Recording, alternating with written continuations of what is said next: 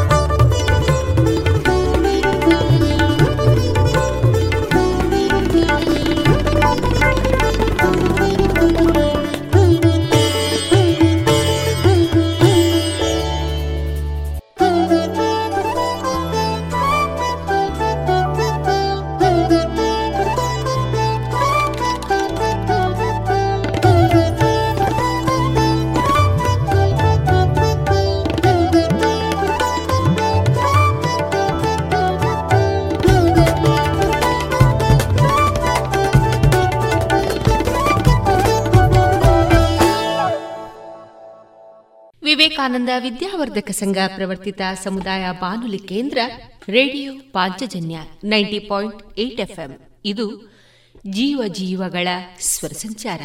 ಆತ್ಮೀಯರೆಲ್ಲರಿಗೂ ನಾನು ತೇಜಸ್ವಿ ರಾಜೇಶ್ ಮಾಡುವ ಪ್ರೀತಿಪೂರ್ವಕ ನಮಸ್ಕಾರಗಳು. ಆತ್ಮೀಯರೇ, ಇಂದು ಮಂಗಳವಾರ. ಈ ದಿನದ ಶುಭಾಶಯಗಳನ್ನ ಎಲ್ಲಾ ಶ್ರೋತೃ ಬಾಂಧವರಿಗೆ ತಿಳಿಸಿದ ಪ್ರಿಯರೇ ಇಂದು ನಮ್ಮ ನಿಲಯದಿಂದ ಪ್ರಸಾರಗೊಳ್ಳಲಿರುವ ಕಾರ್ಯಕ್ರಮಗಳ ವಿವರಗಳು ಇಂತಿದೆ. ಭಕ್ತಿ ಗೀತೆಗಳು ಮಾರುಕಟ್ಟೆದಾರಣೆ ಕೃಷಿ ಲೋಕದಲ್ಲಿ ಪುತ್ತೂರಿನ ನಿತ್ಯ ನಿಧಿ ಫುಡ್ ಪ್ರಾಡಕ್ಟ್ನ ಮಾಲಕರಾದ ಶ್ರೀಯುತ ರಾಧಾಕೃಷ್ಣ ಇಟ್ಟುಗುಂಡಿ ಅವರೊಂದಿಗಿನ ಮಾತುಕತೆ. ಶ್ರೀಮತಿ ಗೀತಾ ಸಾರಡ್ಕ ಅವರ ಹಾಡುಗಾರಿಕೆಯ ಕರ್ನಾಟಕ ಶಾಸ್ತ್ರೀಯ ಸಂಗೀತ ಕಚೇರಿ. ಕೊನೆಯಲ್ಲಿ ಕನ್ನಡ ಭಾವಗೀತೆಗಳು ಪ್ರಸಾರಗೊಳ್ಳಲಿದೆ. ರೇಡಿಯೋ ಪಾಂಚಜನ್ಯ ತೊಂಬತ್ತು ಬಿಂದು ಎಂಟು ಎಫ್ಎಂ ಸಮುದಾಯ ಬಾನುಲಿ ಕೇಂದ್ರ ಪುತ್ತೂರು. ಇದು ಜೀವ ಜೀವದ ಸ್ವರ ಸಂಚಾರ.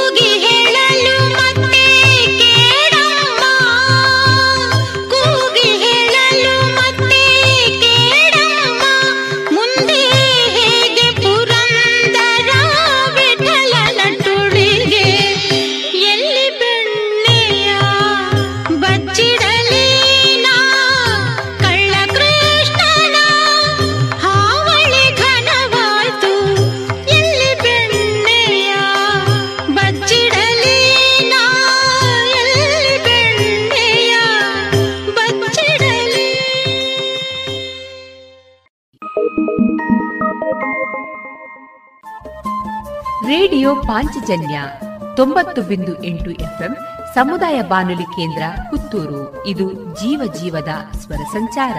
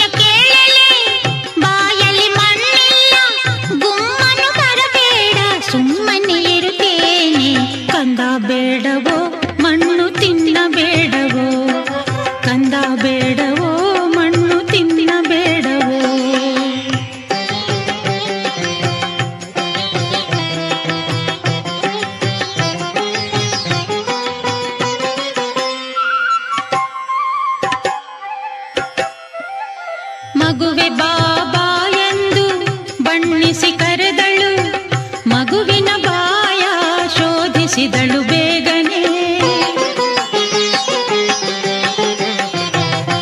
ಮಗುವೆ ಬಾಬಾ ಎಂದು ಬಣ್ಣಿಸಿ ಕರೆದಳು. ಮಗುವಿನ ಬಾಯ ಶೋಧಿಸಿದಳು ಬೇಗ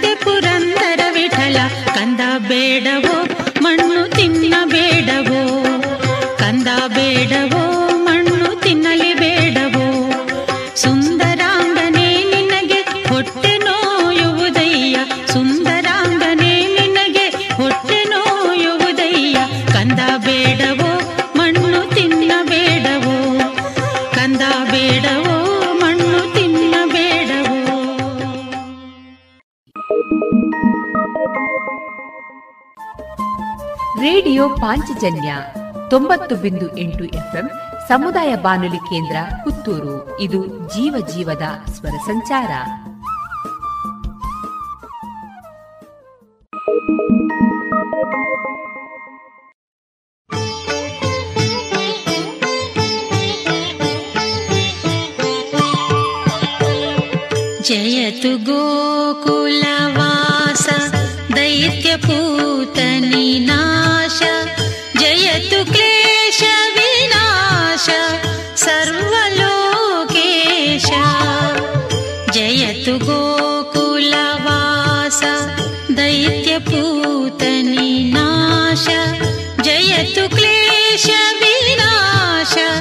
सर्वलोकेश।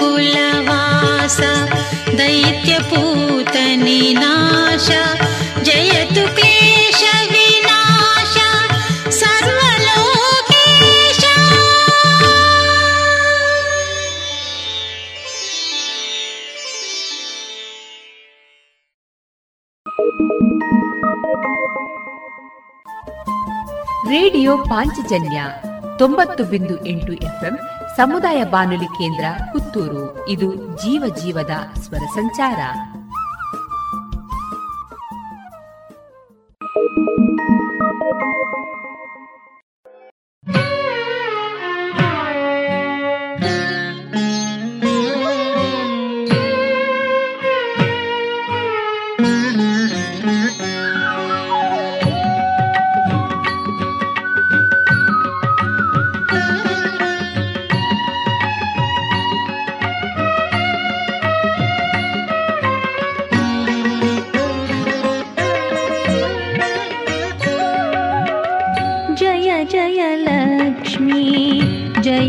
लक्ष्मी जय जय देवी कल्याणी।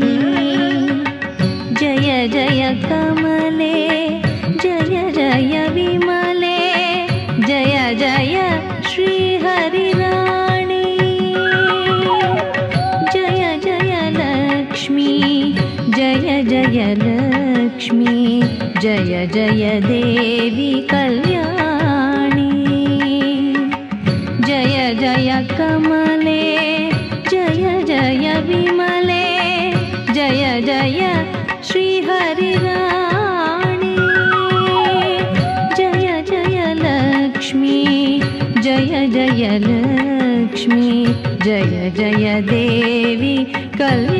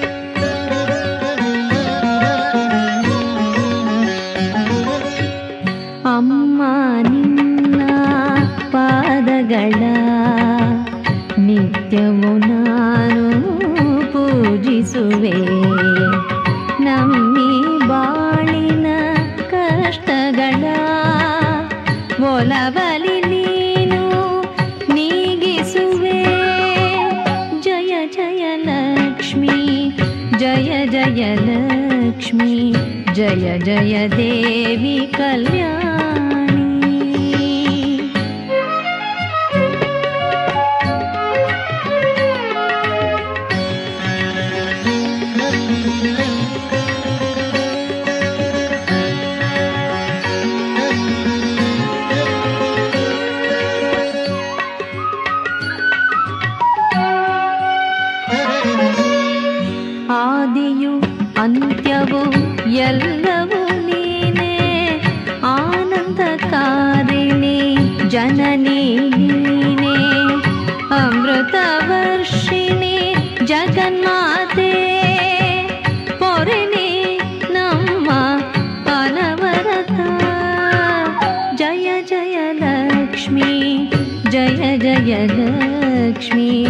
ಜಯ ಜಯ ದೇವಿ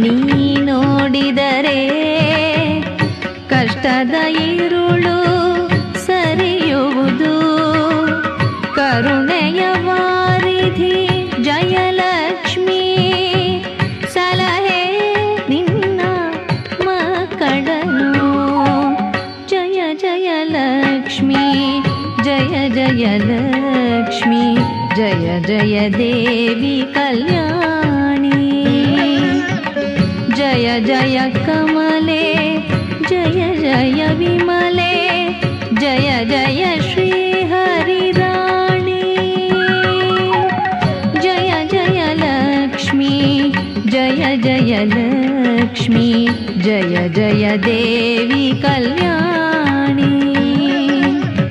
जय जय कमले जय जय विमले जय जय श्रीहरिदाणि जय जय लक्ष्मी जय जय लक्ष्मी जय जय देवी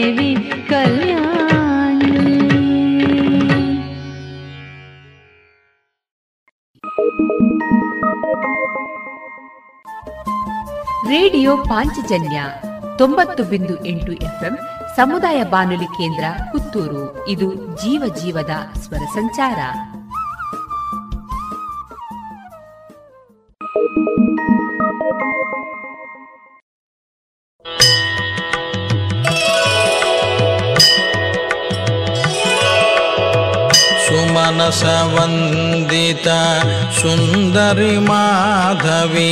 चन्द्रसहोदरी हेममये मुनिगणमण्डित मोक्षप्रदायिनि मञ्जुलभाषिणि वेदनुते।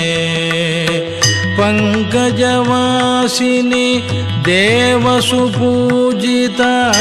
सद्गुणवर्षिणि शान्तियुते पङ्कजवासिनि देवसुपूजिता सद्गुणवर्षिणि शान्तियुते।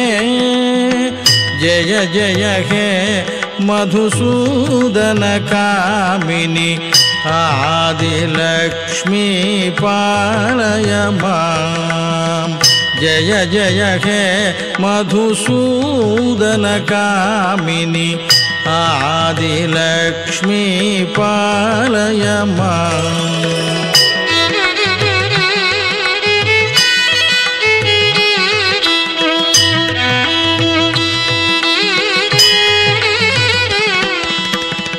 ஐகலி கல்மஷநாசினி காமினி வைதிகரூபிணி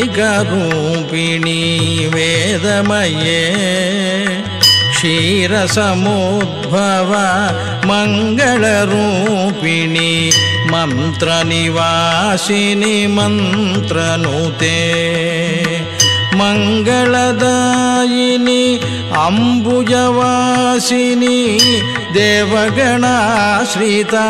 पादयुते मङ्गलदायिनि अम्बुजवासिनि देवगणाश्रिता पादयुते जय जय हे मधुसूदनकामिनि धान्यलक्ष्मी पालय माम् जय जय हे मधुसूदनकामिनि धान्यलक्ष्मी पालय माम्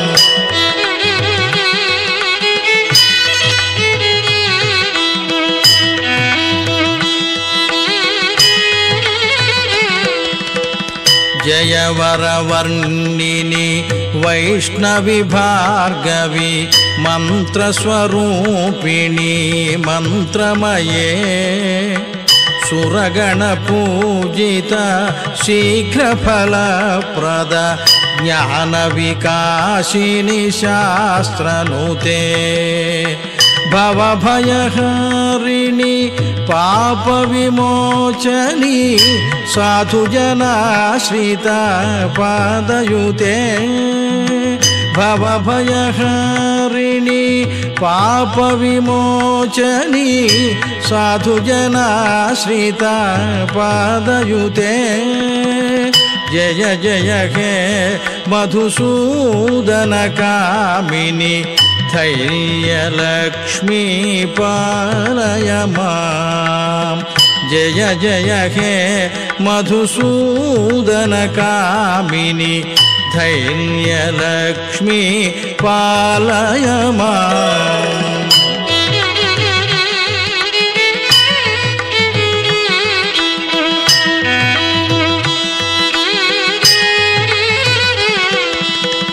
जय जय दुर्गतिनाशिनि कामिनि सर्वफलप्रदा शास्त्रमये रथ गजतु रगपदादिसमावृत परिजनमण्डितलोकनुते। हरिहर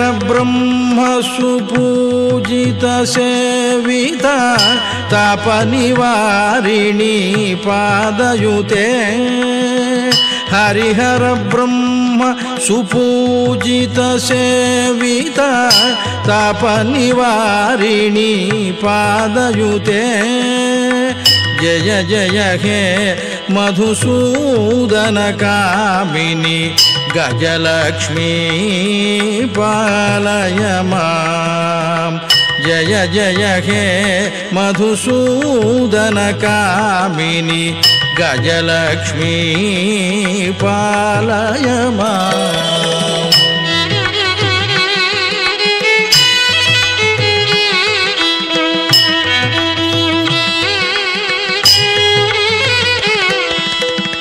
అయి ఖగవాహిని మోహిని చక్రిణి రాగ వివర్ధిని జ్ఞానమయే.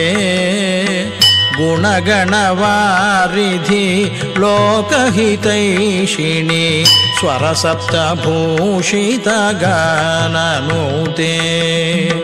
सकलसुरासुर देवमुनीश्वर मानववन्दित पादयुते।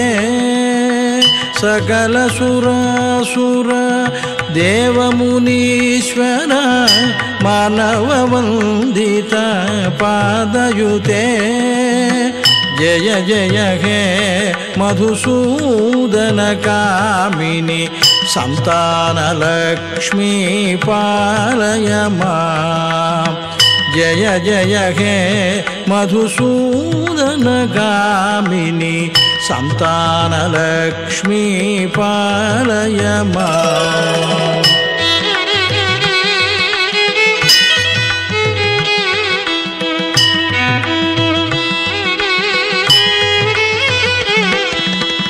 जय कमलासनि सद्गतिदायिनि ज्ञानविकासिनि गानमये।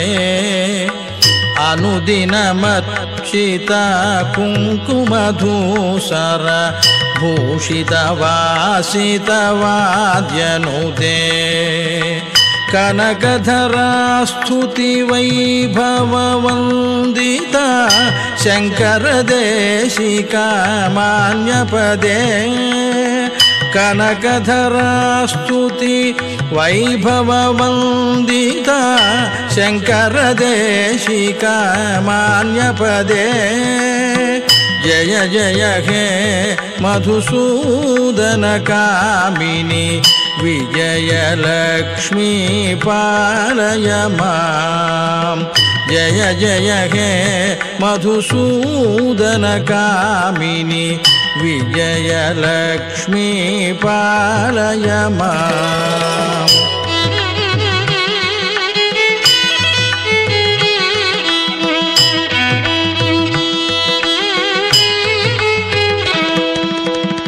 प्रणतसुरेश्वरि भारति भार्गवि शोकविनाशिनि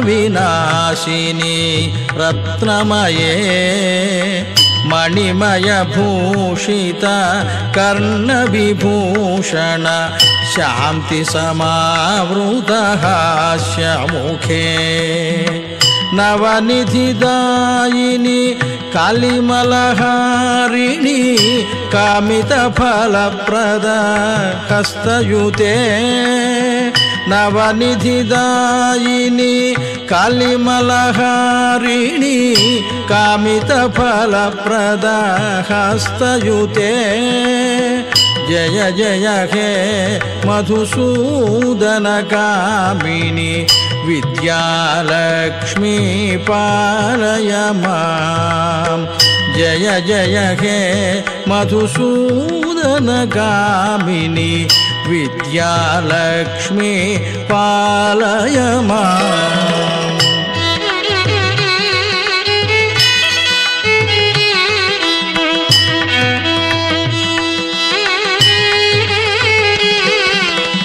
धिमि धिमि धिं धिमि धिं धिमि धिं धिमि दुन्दुभिनादसुपूर्णमये। घुम घुम घुं घुम घुं घुम घुं घुम शङ्खनिनादसुवाद्यनुते वेदपुराणेतिहास सुपूजिता वैदिकमार्ग प्रदर्शयुते। वेदपुराणेतिहास सुपूजिता वैदिकमार्ग प्रदर्शयुते जय जय हे मधुसूदनकामिनि धनलक्ष्मी पालय माम्। जय जय हे मधुसूदनकामिनि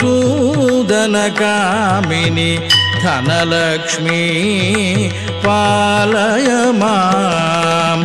अष्टलक्ष्मी पालय माम् अष्टलक्ष्मीपालय माम्।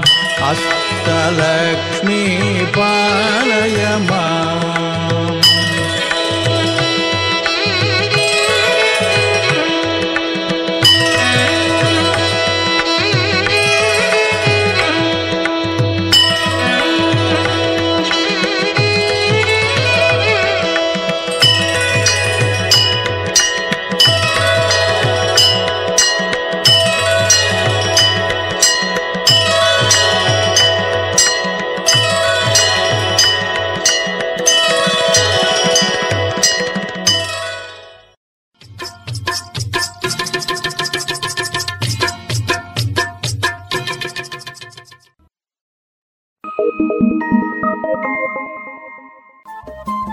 ರೇಡಿಯೋ ಪಾಂಚಜನ್ಯ ತೊಂಬತ್ತು ಬಿಂದು ಎಂಟು ಎಫ್ಎಂ ಸಮುದಾಯ ಬಾನುಲಿ ಕೇಂದ್ರ ಪುತ್ತೂರು. ಇದು ಜೀವ ಜೀವದ ಸ್ವರ ಸಂಚಾರ.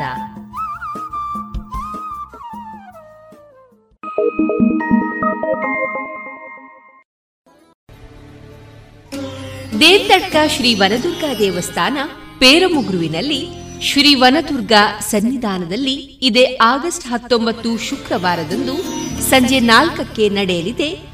ಶ್ರೀಚಕ್ರ ಪೂಜೆ.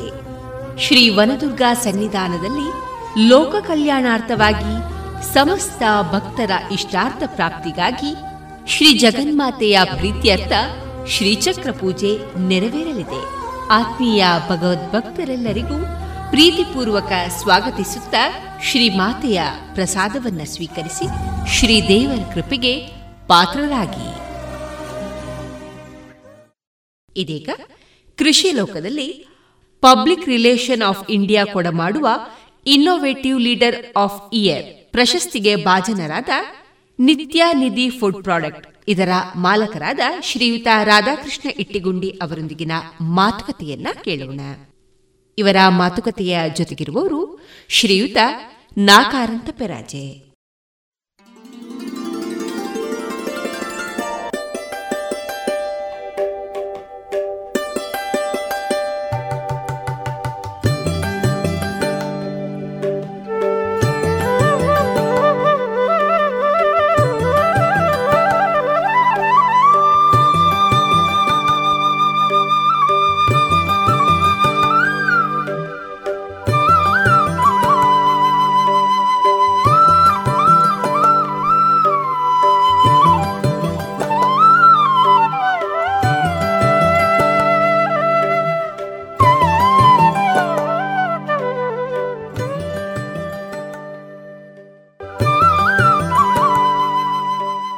ಇನ್ನು ಮುಂದೆ ಕೇಳಿ ಮಣ್ಣಿನ ಮಕ್ಕಳ ಅನುಭವದ ಮಾತು ಕೃಷಿ ಲೋಕ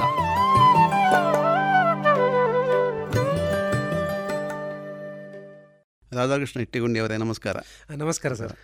ಈಚೆಗೆ ನಿಮಗೊಂದು ಪ್ರಶಸ್ತಿ ಪ್ರಾಪ್ತವಾಯಿತು. Public relations council of India ಇವರು ಕೊಡ ಮಾಡುವ innovative leadership of the year ಅಂತ ಹೇಳುವಂಥ ಒಂದು ಪ್ರಶಸ್ತಿ ತಮಗೆ ಪ್ರಾಪ್ತವಾಗಿರುವುದು ತುಂಬ ಹೆಮ್ಮೆಯ ವಿಷಯ. ನಿಮಗೆ ರೇಡಿಯೋ ಪಾಂಚಜನ್ಯದ ಪರವಾಗಿ ಅಭಿನಂದನೆಗಳು ಪ್ರತ್ಯೇಕವಾಗಿ. ಧನ್ಯವಾದಗಳು ಸರ್. ಸರಿ ಪ್ರಶಸ್ತಿಯ ಹಿಂದಿನ ಆಶಯಗಳನ್ನು ಹೇಳ್ಬೋದಾ? ಯಾವ ಉದ್ದೇಶಕ್ಕೆ ಮತ್ತು ಯಾರು ಕೊಡುವಂಥದ್ದು? ಇದರ ವಿಸ್ತಾರ ಆಳ ಎತ್ತರ ಇದನ್ನೆಲ್ಲ ಸ್ವಲ್ಪ ಹೇಳ್ಬೋದಾ? ಒಳ್ಳೆಯ ಪ್ರಶ್ನೆಯನ್ನು ಕೇಳಿದಿರಿ ಸರ್. ಆ್ಯಕ್ಚುಲಿ ನಾನು ಒಂದು ಎರಡು ಸಾವಿರದ ಹದಿನೈದರಲ್ಲಿ ನಾನೊಂದು ಎಂಟರ್ಪ್ರೈನರ್ ಆಗಬೇಕು ಅಂತ ಒಂದು ಉದ್ಯಮಿ ಆಗಬೇಕು ಅಂತ ಒಂದು ಕನಸು ಕಂಡಿದ್ದೆ. ಅಂದರೆ ಕನಸನ್ನು ಭಾಳ ಒಂದು ಹದಿನೈದು ವರ್ಷ ಹಿಂದೆನೇ ಕಂಡಿದ್ದೆ. ಆದರೆ ನಾನು ಅದನ್ನು ಮಾಡಬೇಕು ಅಂತ ಎರಡು ಸಾವಿರದ ಹದಿನೈದರಲ್ಲಿ ಒಂದು ಆಹಾರ ಸಂಸ್ಕರಣ ಘಟಕವನ್ನು ಮಾಡಬೇಕು ಅಂತ ನಾನು ಪುತ್ತೂರಿನ ಮುಕ್ವೆಯಲ್ಲಿ ನಿತ್ಯ ಫುಡ್ ಪ್ರಾಡಕ್ಟ್ ಎಂಬ ಸಂಸ್ಥೆಯನ್ನು ಹುಟ್ಟು ಹಾಕಿದ್ದು ಅದರ ಮೂಲ ಉದ್ದೇಶ ಏನಂದರೆ ಒಂದು ಸ್ವಂತ ಉದ್ದಿಮೆ ಮಾಡಬೇಕು ಮತ್ತು ಲೋಕಲ್ ಅವರಿಗೆ ಸ್ಥಳೀಯರಿಗೆ ಉದ್ಯೋಗವನ್ನು ನೀಡಬೇಕು. ಮತ್ತು ಮೂರನೆಯದು ಏನಂದರೆ ಸ್ಥಳೀಯವಾಗಿ ಏನೆಲ್ಲ ವಸ್ತುಗಳು, ಕೃಷಿ ಆಧಾರಿತ ಆಹಾರ ಪದಾರ್ಥಗಳಿದೆ, ಅದನ್ನು ಸಂಸ್ಕರಣೆ ಮಾಡಿ, ಒಂದು ಮೌಲ್ಯವರ್ಧನೆ ಮಾಡಿ ಸಮಾಜಕ್ಕೆ ನೀಡಬೇಕು ಅನ್ನೋ ಮೂಲ ಆಶಯದೊಂದಿಗೆ ನನ್ನ ಒಂದು ಪರಿಕಲ್ಪನೆ ಆರಂಭವಾಯಿತು. ಸೊ ಆ ನಿಟ್ಟಿನಲ್ಲಿ ನಾನು ಆರಂಭಿಸಿದ ಮೊದಲ ಉತ್ಪನ್ನ ನಂದು ನಿತ್ಯ ಬ್ರ್ಯಾಂಡಿನಲ್ಲಿ ಚಪಾತಿ. ನಿತ್ಯ ಚಪಾತಿ ಅನ್ನೋ ಒಂದು ಉತ್ಪನ್ನವನ್ನು ನಾನು ಮಾರುಕಟ್ಟೆಗೆ ready to eat ready to eat ಅಂತ. ರೆಡಿ ಟು ಕುಕ್ ಅಂತ. Not ready to eat ready to cook ಅಂತ ನಮ್ಮ ಒಂದು ಸಂಸ್ಥೆಯ ಉತ್ಪನ್ನವನ್ನು ನಾವು ಮಾರುಕಟ್ಟೆಗೆ ಬಿಡುಗಡೆ ಮಾಡಿದೆವು. ಅದಕ್ಕೆ ಡಿ ಎಫ್ ಆರ್ ಎಲ್ ಅಂತ ಇದೆ ಡಿಫೆನ್ಸ್ ಫುಡ್ ರಿಸರ್ಚ್ ಲ್ಯಾಬೊರೇಟರಿ ಅವರಿಂದ ತಂತ್ರಜ್ಞಾನ ವರ್ಗಾವಣೆ ಮಾಡಿಕೊಂಡು ಉತ್ತಮ ಆಹಾರ ಪದಾರ್ಥವನ್ನು ಸಮಾಜಕ್ಕೆ ನೀಡಬೇಕು ಅನ್ನೋ ದೃಷ್ಟಿಕೋನದಲ್ಲಿ ನಾವು ಆರಂಭಿಸಿದ್ದು ಮೊದಲು ನಾವು ಕೇವಲ ಪುತ್ತೂರಿಗೆ ಸೀಮಿತವಾಗಿದ್ದು ನಂತರದ ದಿನಗಳಲ್ಲಿ ನಾವು ಅದನ್ನು ದಕ್ಷಿಣ ಕನ್ನಡ ಜಿಲ್ಲೆ ಮತ್ತು ಉಡುಪಿ ಜಿಲ್ಲೆಗೆ ಅದನ್ನು ವಿಸ್ತರಿಸಿದ್ದೀವಿ ಸೊ ಗ್ರಾಹಕರಿಂದ ಉತ್ತಮ ಬೇಡಿಕೆ ಕೂಡ ಬಂತು. ನಮ್ಮ ಸಂಸ್ಥೆ ಸುಮಾರು ಏಳು ವರ್ಷಗಳಿಂದ ನಿರಂತರವಾಗಿ ದಕ್ಷಿಣ ಕನ್ನಡದಲ್ಲಿ ಅತ್ಯಧಿಕ ನಿತ್ಯ ಬ್ರಾಂಡ್ ಚಪಾತಿಯನ್ನು ತಯಾರಿಕೆ ಮಾಡಿ ನಾವು ಗ್ರಾಹಕರಿಗೆ ತಲುಪಿಸ್ತಾ ಇದ್ದೇವೆ. ಸೊ ನಾನೊಂದು ವ್ಯವಹಾರ ಮಾಡುವಾಗ ನಾನು ಭಾಳಷ್ಟು ಗುಣಗಳನ್ನು ಕೂಡ ಹೊಂದಿರಬೇಕಾಗುತ್ತೆ. ಕೆಲವು. ಒಂದು ನನ್ನ ಆಹಾರ ಉತ್ಪನ್ನದ ಗುಣಮಟ್ಟ ಮತ್ತು ನಾನು ಸಾರ್ವಜನಿಕವಾಗಿ ನಾನು ಉತ್ತಮವಾದ ಸಂಪರ್ಕವನ್ನು ಹೊಂದಿರಬೇಕು. ಇದೆಲ್ಲ ನನ್ನ ಒಂದು ಇಂಟ್ರೆ ನನ್ನ ಮೂಲಭೂತ ಇದಿತ್ತು. ಒಂದು ಬದ್ಧತೆ. ಬದ್ಧತೆ. ಒಂದು ಉತ್ತಮವಾದ ಗುಣಮಟ್ಟದ ಆಹಾರ ನಾನು ಕೂಡ ಸಮಾಜದಲ್ಲಿ ಗುರುತಿಸಿಕೊಳ್ಬೇಕು ಮತ್ತೆ ಸಮಾಜಕ್ಕೆ ಒಳ್ಳೆಯ ಒಂದು ಮೆಸೇಜ್ ಅನ್ನು ಕೊಡಬೇಕು. ಅದು ನಾನು ಒಳ್ಳೆಯದು ತಿನ್ನಬೇಕು ಸಮಾಜ ಸರಿಯಾಗಿ ಹೇಳಿದ್ರಿ. ಆ ಥರ ಉದ್ದೇಶವನ್ನು ಇಟ್ಟುಕೊಂಡು ಆರಂಭಿಸಿದೆ. ಏನೋ ದೇವರ ದಯದಿಂದ ಉತ್ತಮವಾಗಿ ಅದು ನಮ್ಮ ಸಂಸ್ಥೆ ಅಭಿವೃದ್ಧಿಯ ಪದತ್ತ ಬಂತು. ಸೊ ಈ ನಿಟ್ಟಿನಲ್ಲಿ ಸುಮಾರು ಎರಡು ಸಾವಿರದ ಹದಿನೈದರಲ್ಲಿ ಆರಂಭವಾದ ಸಂಸ್ಥೆ ನಾವು ಮೊದಲೊಂದು ಮೂರು ಮಂದಿಯಿಂದ ಆರಂಭವಾದ್ದು. ಇವಾಗ ಹೆಚ್ಚು ಕಡಿಮೆ ನಲವತ್ತು ಮಂದಿಗೆ ನಾನು ಉದ್ಯೋಗವನ್ನು ಸ್ಥಳೀಯವಾಗಿ ನೀಡಿದ್ದೇನೆ. ಸೊ ಈ ಎಲ್ಲ ನಂತರದ ದಿನಗಳಲ್ಲಿ ನಾವು ಬಹಳಷ್ಟು ಉತ್ಪನ್ನಗಳನ್ನು ಕೂಡ ಮಾರುಕಟ್ಟೆಗೆ ಬಿಡುಗಡೆ ಮಾಡಿದೆ ನಂತರ ನಾನು ಹೇಳ್ತೇನೆ. ಸೊ ಇದು ನನ್ನ ಮುಖ್ಯ ಉದ್ದೇಶ. ಹಾಗೆ ಇದನ್ನು ನನ್ನ ಮಾರುಕಟ್ಟೆಯಲ್ಲಿ ನಮ್ಮ ಉತ್ತಮ ಬ್ರ್ಯಾಂಡ್ ಪ್ರಚಾರ ಆಯಿತು. ಹಾಗಾಗಿ ನಮಗೆ ಈಗ ಎರಡು ಸಾವಿರದ ಇಪ್ಪತ್ತೆರಡರಲ್ಲಿ ಪಬ್ಲಿಕ್ ರಿಲೇಷನ್ ಕೌನ್ಸಿಲ್ ಆಫ್ ಇಂಡಿಯಾದವರು ನನ್ನನ್ನು ಒಂದು ಗುರುತಿಸಿದ್ದಾರೆ. ನನಗೆ ಒಂದು ಉತ್ತಮವಾದ ಲೀಡರ್ಶಿಪ್ ಅವಾರ್ಡ್ ಪಿ ಆರ್ ಪ್ರಶಸ್ತಿ ಸ್ಟೇಟ್ ಲೆವೆಲಲ್ಲಿ ನನಗೆ ನೀಡಿದ್ದಾರೆ. ಇದು ನನಗೆ ಭಾಳ ಸಂತೋಷ. ಯಾಕೆಂದರೆ ಈ ಪ್ರಶಸ್ತಿ ಪಡ್ಕೊಳ್ಳಿಕ್ಕೆ ನನಗೆ ಸಂತೋಷ. ಯಾಕೆಂದರೆ ನಾವು ಆರು ಏಳು ವರ್ಷದಿಂದ ದುಡಿದಿದ್ದೇವೆ. ಈ ಪ್ರಶಸ್ತಿಯು ನನ್ನ ಸಿಬ್ಬಂದಿ ವರ್ಗಕ್ಕೂ ಸೇರ್ತದೆ ಹಾಗೂ ಗ್ರಾಹಕರಿಗೂ ಕೂಡ ಇದು ಸೇರ್ ಸೇರ್ತದೆ. ಯಾಕೆಂದರೆ ಕೇವಲ ನಾನು ಪ್ರಶಸ್ತಿ ತಗೊಂಡವನು ಆದರೂ ಕೂಡ ನನ್ನ ಹಿಂದಿನ ಶಕ್ತಿಗಳು ಬೇರೆ ಇದೆ. ನನ್ನ ಸಿಬ್ಬಂದಿಗಳು ಅವರ ಪರಿಶ್ರಮ ಒಂದು ಗುಣಮಟ್ಟದ ಆಹಾರ ತಂದು ಒಂದು ಕಾನ್ಸೆಪ್ಟನ್ನು ಮಾರ್ಕೆಟ್ಗೆ ನೀಡಲಿಕ್ಕೆ ಆಯಿತು. ಉದ್ದಿಮೆಯ ಯಶಸ್ಸನ್ನು ಆಧರಿಸಿಕೊಂಡು ಈ ಪ್ರಶಸ್ತಿ ನೀಡುವಂಥದ್ದು. ಹೌದು. ಅಲ್ವಾ? ಹೌದು. ಸರ್ ಈಚೆಗೆ ನೀವು ಪುತ್ತೂರಲ್ಲಿ ಹಲಸು ಹಬ್ಬ ನಡೆಯಿತು. ಹಲಸು ಹಬ್ಬ ನಡೆದಾಗ ಹಲಸಿನ ಮೌಲ್ಯವರ್ಧಿತ ಉತ್ಪನ್ನಗಳ ಬಗ್ಗೆ ನಿಮ್ಮ ಮಾತನ್ನು ಕೇಳಿದ ನೆನಪು. ಮುಖ್ಯವಾಗಿ ಹಲಸಿನ ಬೀಜದ ಹುಡಿ ಹಲಸಿನ ಕುಕ್ಕೀಸ್ ಮತ್ತು ಇತ್ಯಾದಿ ಸಿರಿಧಾನ್ಯಗಳ ಬಿಸ್ಕೆಟ್ಗಳು ಇದನ್ನೆಲ್ಲ. ಸ್ವಲ್ಪ ಈ ಮೌಲ್ಯವರ್ಧನೆಗೆ ಹೆಜ್ಜೆ ಇಟ್ಟದ್ದು ಯಾವಾಗ ಮತ್ತು ಇದರ ಕಹಿ ಸಿಹಿಗಳೇ ಹೇಗೆ? ನಾನು ಎರಡು ಸಾವಿರದ ಹದಿನೈದರಲ್ಲಿ ನಮ್ಮ ಸಂಸ್ಥೆ ಆರಂಭ ಆಗಿದ್ದು ಕೇವಲ ಚಪಾತಿಯಿಂದ. ನಾನು ಆಗ ಕಲ್ಪನೆ, ನಾನು ಆಸಕ್ತಿ ಇತ್ತು. ನಾನು ಆಗಲೇ ಹೇಳಿದಂಗೆ ಕೃಷಿ ಉತ್ಪನ್ನಗಳಿಗೆ ಮೌಲ್ಯವರ್ಧನೆ ಮಾಡಬೇಕು ಅಂತ. ಅದಕ್ಕಾಗಿ ನಾನು ಸಿಲೆಕ್ಟ್ ಮಾಡಿಕೊಂಡ ಉತ್ಪನ್ನ ಅಂದರೆ ನಮ್ಮಲ್ಲಿ ಯಥೇಚ್ಛವಾಗಿ ಬೆಳೆಯುವ ಎಲ್ಲರಿಗೂ ಪರಿಚಯವಾಗಿರುವ ಹಲಸು. ಯಾಕಂದರೆ ಹಲಸು ನೋಡದವರು ಯಾರಿಲ್ಲ ನಮ್ಮ ದಕ್ಷಿಣ ಕನ್ನಡ ಜಿಲ್ಲೆ ಅಥವಾ ಉಡುಪಿ ಎಲ್ಲಿ ಕೂಡ ಇಡೀ ದೇಶದಲ್ಲಿ ಕೂಡ. ಒಂದು ಕಾಲಘಟ್ಟದಲ್ಲಿ ಬದುಕನ್ನು ಆಧರಿಸಿದ್ದೇ ಹಲಸು. ಒಂದು ಕಾ ನೀವು ಹೇಳಿದಾಗೆ ಸರಿಯಾದ ಮಾತು. ಸೊ ಹಲಸು ಆವಾಗ ಬಡವರಿಗೂ ಕೂಡ ಭಾಳ ಬೇಕಾದಂಥ ಆಹಾರ ಪದಾರ್ಥ ಆಗಿತ್ತು. ಸೊ ಅದನ್ನು ನಾನು ಏನು ಮಾಡಿದೆ ನಾವೆಲ್ಲ ತಿರುಗಾಡ್ತಾ ನೋಡ್ತಾ ಇರುವಾಗ ಹಲಸು ಹಾಳಾಗಿ ಹೋಗುವುದು ಕಾಣ್ತಾ ಇದ್ದೀವಿ. ಅದನ್ನು ಕೆಲವರು ತಿನ್ನಲಿಕ್ಕೆ ಮಾತ್ರ ಉಪಯೋಗಿಸಿದ್ರು. ಸೀಮಿತವಾಗಿ ಅದನ್ನು ಬಳಕೆ ಇತ್ತು. ಆದ್ದರಿಂದ ಅದರಲ್ಲಿ ಭಾಳಷ್ಟು ವೇಸ್ಟೇಜ್ಗಳಾಗ್ತದೆ ಅದನ್ನು ಸರಿಯಾಗಿ ಅದನ್ನು ಉಪಯೋಗಿಸುವ ರೀತಿಗಳು ಗೊತ್ತಿಲ್ಲ ಅಥವಾ ಅದು ಆಹಾರ ಬೇಡ ಅಂತಲ್ಲ ಎಷ್ಟು ಬೇಕೋ ಅಷ್ಟಕ್ಕೆ ಮಾತ್ರ ಸೀಮಿತವಾಗಿತ್ತು. ಆದರೆ ನನಗೇನು ಆಸಕ್ತಿ ಅಂದರೆ ಇಷ್ಟು ಹಾಳಾಗಿ ಹೋಗ್ತದಲ್ಲ. ಇಂಥ ಈ ಉತ್ಪನ್ನವನ್ನು ನಾವು ಅದಕ್ಕೆ ಮೌಲ್ಯವರ್ಧನೆ ನೀಡಿದಾಗ ಅದು ಹೆಚ್ಚು ಆರ್ಥಿಕವಾಗಿಯೂ ನಮಗೂ ಲಾಭ ಮತ್ತು ಗ್ರಾಹಕರಿಗೂ ಕೂಡ ಅದರ ಇಂಪ್ಯಾಕ್ಟ್ ಅಂದರೆ ಗ್ರಾಹಕರು ಈಗ ಹಲಸಿನ ಹಲಸು ಬೆಳೀತಾರೆ. ಅದರಿಂದ ಆ ಉತ್ಪನ್ನವನ್ನು ಹಲಸನ್ನು ನಾವು ತಗೊಂಡು ಅದನ್ನು ಬೇರೆ ಉತ್ಪನ್ನವಾಗಿ ಪರಿವರ್ತಿಸಿದರೆ ಗ್ರಾಹಕ ಕೃಷಿಕರಿಗೆ ಲಾಭ ಆಗ್ತದೆ. ಈಗ ಅದು ದೇಶ ದೇಶಮಟ್ಟ ಮಾತ್ರ ಅಲ್ಲ ವಿದೇಶದಲ್ಲಿ ಕೂಡ ಹಲಸಿನ ಮೌಲ್ಯವರ್ಧಿತ ಉತ್ಪನ್ನಗಳಿಗೆ ಒಂದು ದೊಡ್ಡ ಇಂಡಸ್ಟ್ರಿಗಳಿದೆ ಈಗ. ಹೌದು ಬಹಳಷ್ಟು ಬೇಡಿಕೆಯನ್ನು ಪಡ್ಕೊಂಡಿದೆ. ವಿದೇಶಗಳಲ್ಲಿ ಹೆಚ್ಚು ಬೇಡಿಕೆಯನ್ನು ಪಡ್ಕೊಂಡಿದೆ. ಆದರೆ ನಮ್ಮ ದೇಶದಲ್ಲಿ ಕೂಡ ಈಗ ಬೇಡಿಕೆ ಇದೆ ಅಷ್ಟೇ ಬೆಳೆ ಇದೆ ಆದರೆ ಅಷ್ಟೇ ವೇಸ್ಟ್ ಕೂಡ ಆಗ್ತಾ ಇದೆ. ಆಲ್ಮೋಸ್ಟ್ ಅದರ ನಮ್ಮ ಟೋಟಲ್ ನಮ್ಮ ಭಾರತ ದೇಶದ ಒಂದು ಹತ್ತು ಪರ್ಸೆಂಟ್ ಕೂಡ ಮೌಲ್ಯವರ್ಧನೆ ಆಗುತ್ತಿಲ್ಲ ಎನ್ನುವ ಒಂದು ಜಾನದಿಂದ ನಾನು ಹೇಳ್ತೇನೆ. ಇನ್ನು ತೊಂಬತ್ತು ಶೇಕಡದಷ್ಟು ಹಲಸಿಗೆ ಮೌಲ್ಯವರ್ಧನೆ ಮಾಡಲಿಕ್ಕಿದೆ. ಆ ತೊಂಬತ್ತು ಶೇಕಡವನ್ನು ನಾವು ಮೌಲ್ಯವರ್ಧನೆ ಮಾಡಿದ್ರೆ ಎಷ್ಟು ಆರ್ಥಿಕವಾಗಿ ನಾವು ಮುಂದುವರಿಬಹುದು ನಾವು ಸ್ವಾಯತ್ತೆಯನ್ನು ಸಾಧಿಸಬಹುದು ಅಂತ ನಾವು ಇಮ್ಯಾಜಿನ್ ಈ ಮಾಡ್ತೀವಿ ಹಲಸಿನ ಬಗ್ಗೆ ಇರುವಂಥ ಕೀಳರಿಮೆ ಇದೆಯಲ್ಲ ಅದು ನಮ್ಮ ಮನಸ್ಸಿನಿಂದ ಹೋಗಬೇಕು. ಆಗ ಹಲಸಿಗೆ ಹೌದು ಅದು ಕೀಳರಿಮೆ ಹೇಗೆ ಅಂದ್ರೆ ಕೀಳರಿಮೆ ಈಗ ಈಗ ಕೀಳರಿಮೆ ಬಂದಿರ್ಬೋದು. ಹಿಂದಿನ ಕಾಲದಲ್ಲಿ ಹಲಸಿಗೆ ಕೀಳರಿಮೆ ಇರಲಿಲ್ಲ ಅಂತ ಒಂದು ನಿರ್ಲಕ್ಷಿತ ಒಂದು ಭಾವ. ಯಾಕೆ ಅಂದ್ರೆ ಅದು ಅದು ಯಥೇಚ್ಛವಾಗಿ ನಮ್ಮ ಮನೆಯಂಗಳದಲ್ಲಿ ನಮ್ಮ ತೋಟದಲ್ಲಿ ಸಿಗುವ ಕಾರಣ. ಹೌದು. ಅದನ್ನು ನಾವು ಅದು ಸ್ವಲ್ಪ ಎಷ್ಟು ಬೇಕಷ್ಟಕ್ಕೆ ಮಾತ್ರ ನಾವು ತಿನ್ಲಿಕ್ಕೆ ಅದನ್ನು ಉಪಯೋಗಿಸ್ತೀವಿ. ಮಿಕ್ಕಿದದು ಬಿಸಾಡುವಂಥದ್ದು ಅಥವಾ ಕೊಳೆತು ಹೋಗುವಂಥದ್ದು.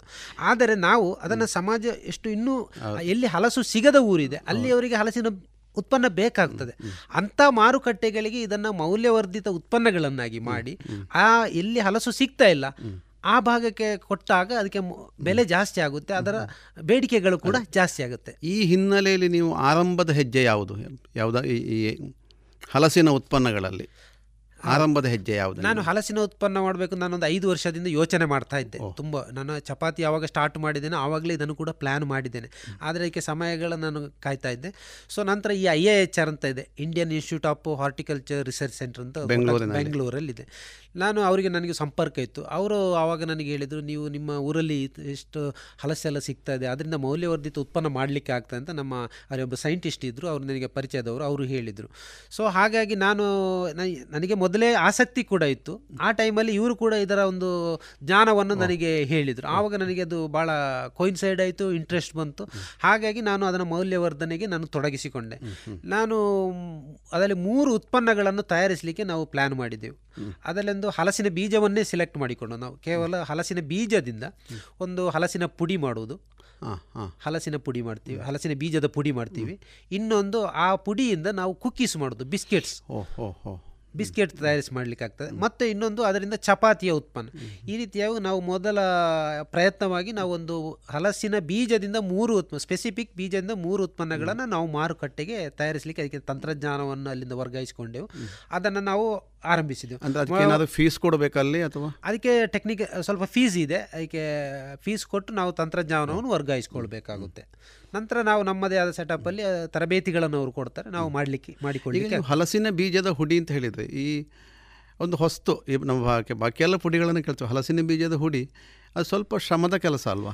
ಅದು ಬಾ ಸ್ವಲ್ಪ ಶ್ರಮದ ಕೆಲಸ ಅಲ್ಲ ಭಾಳಷ್ಟು ಶ್ರಮದ ಕೆಲಸ.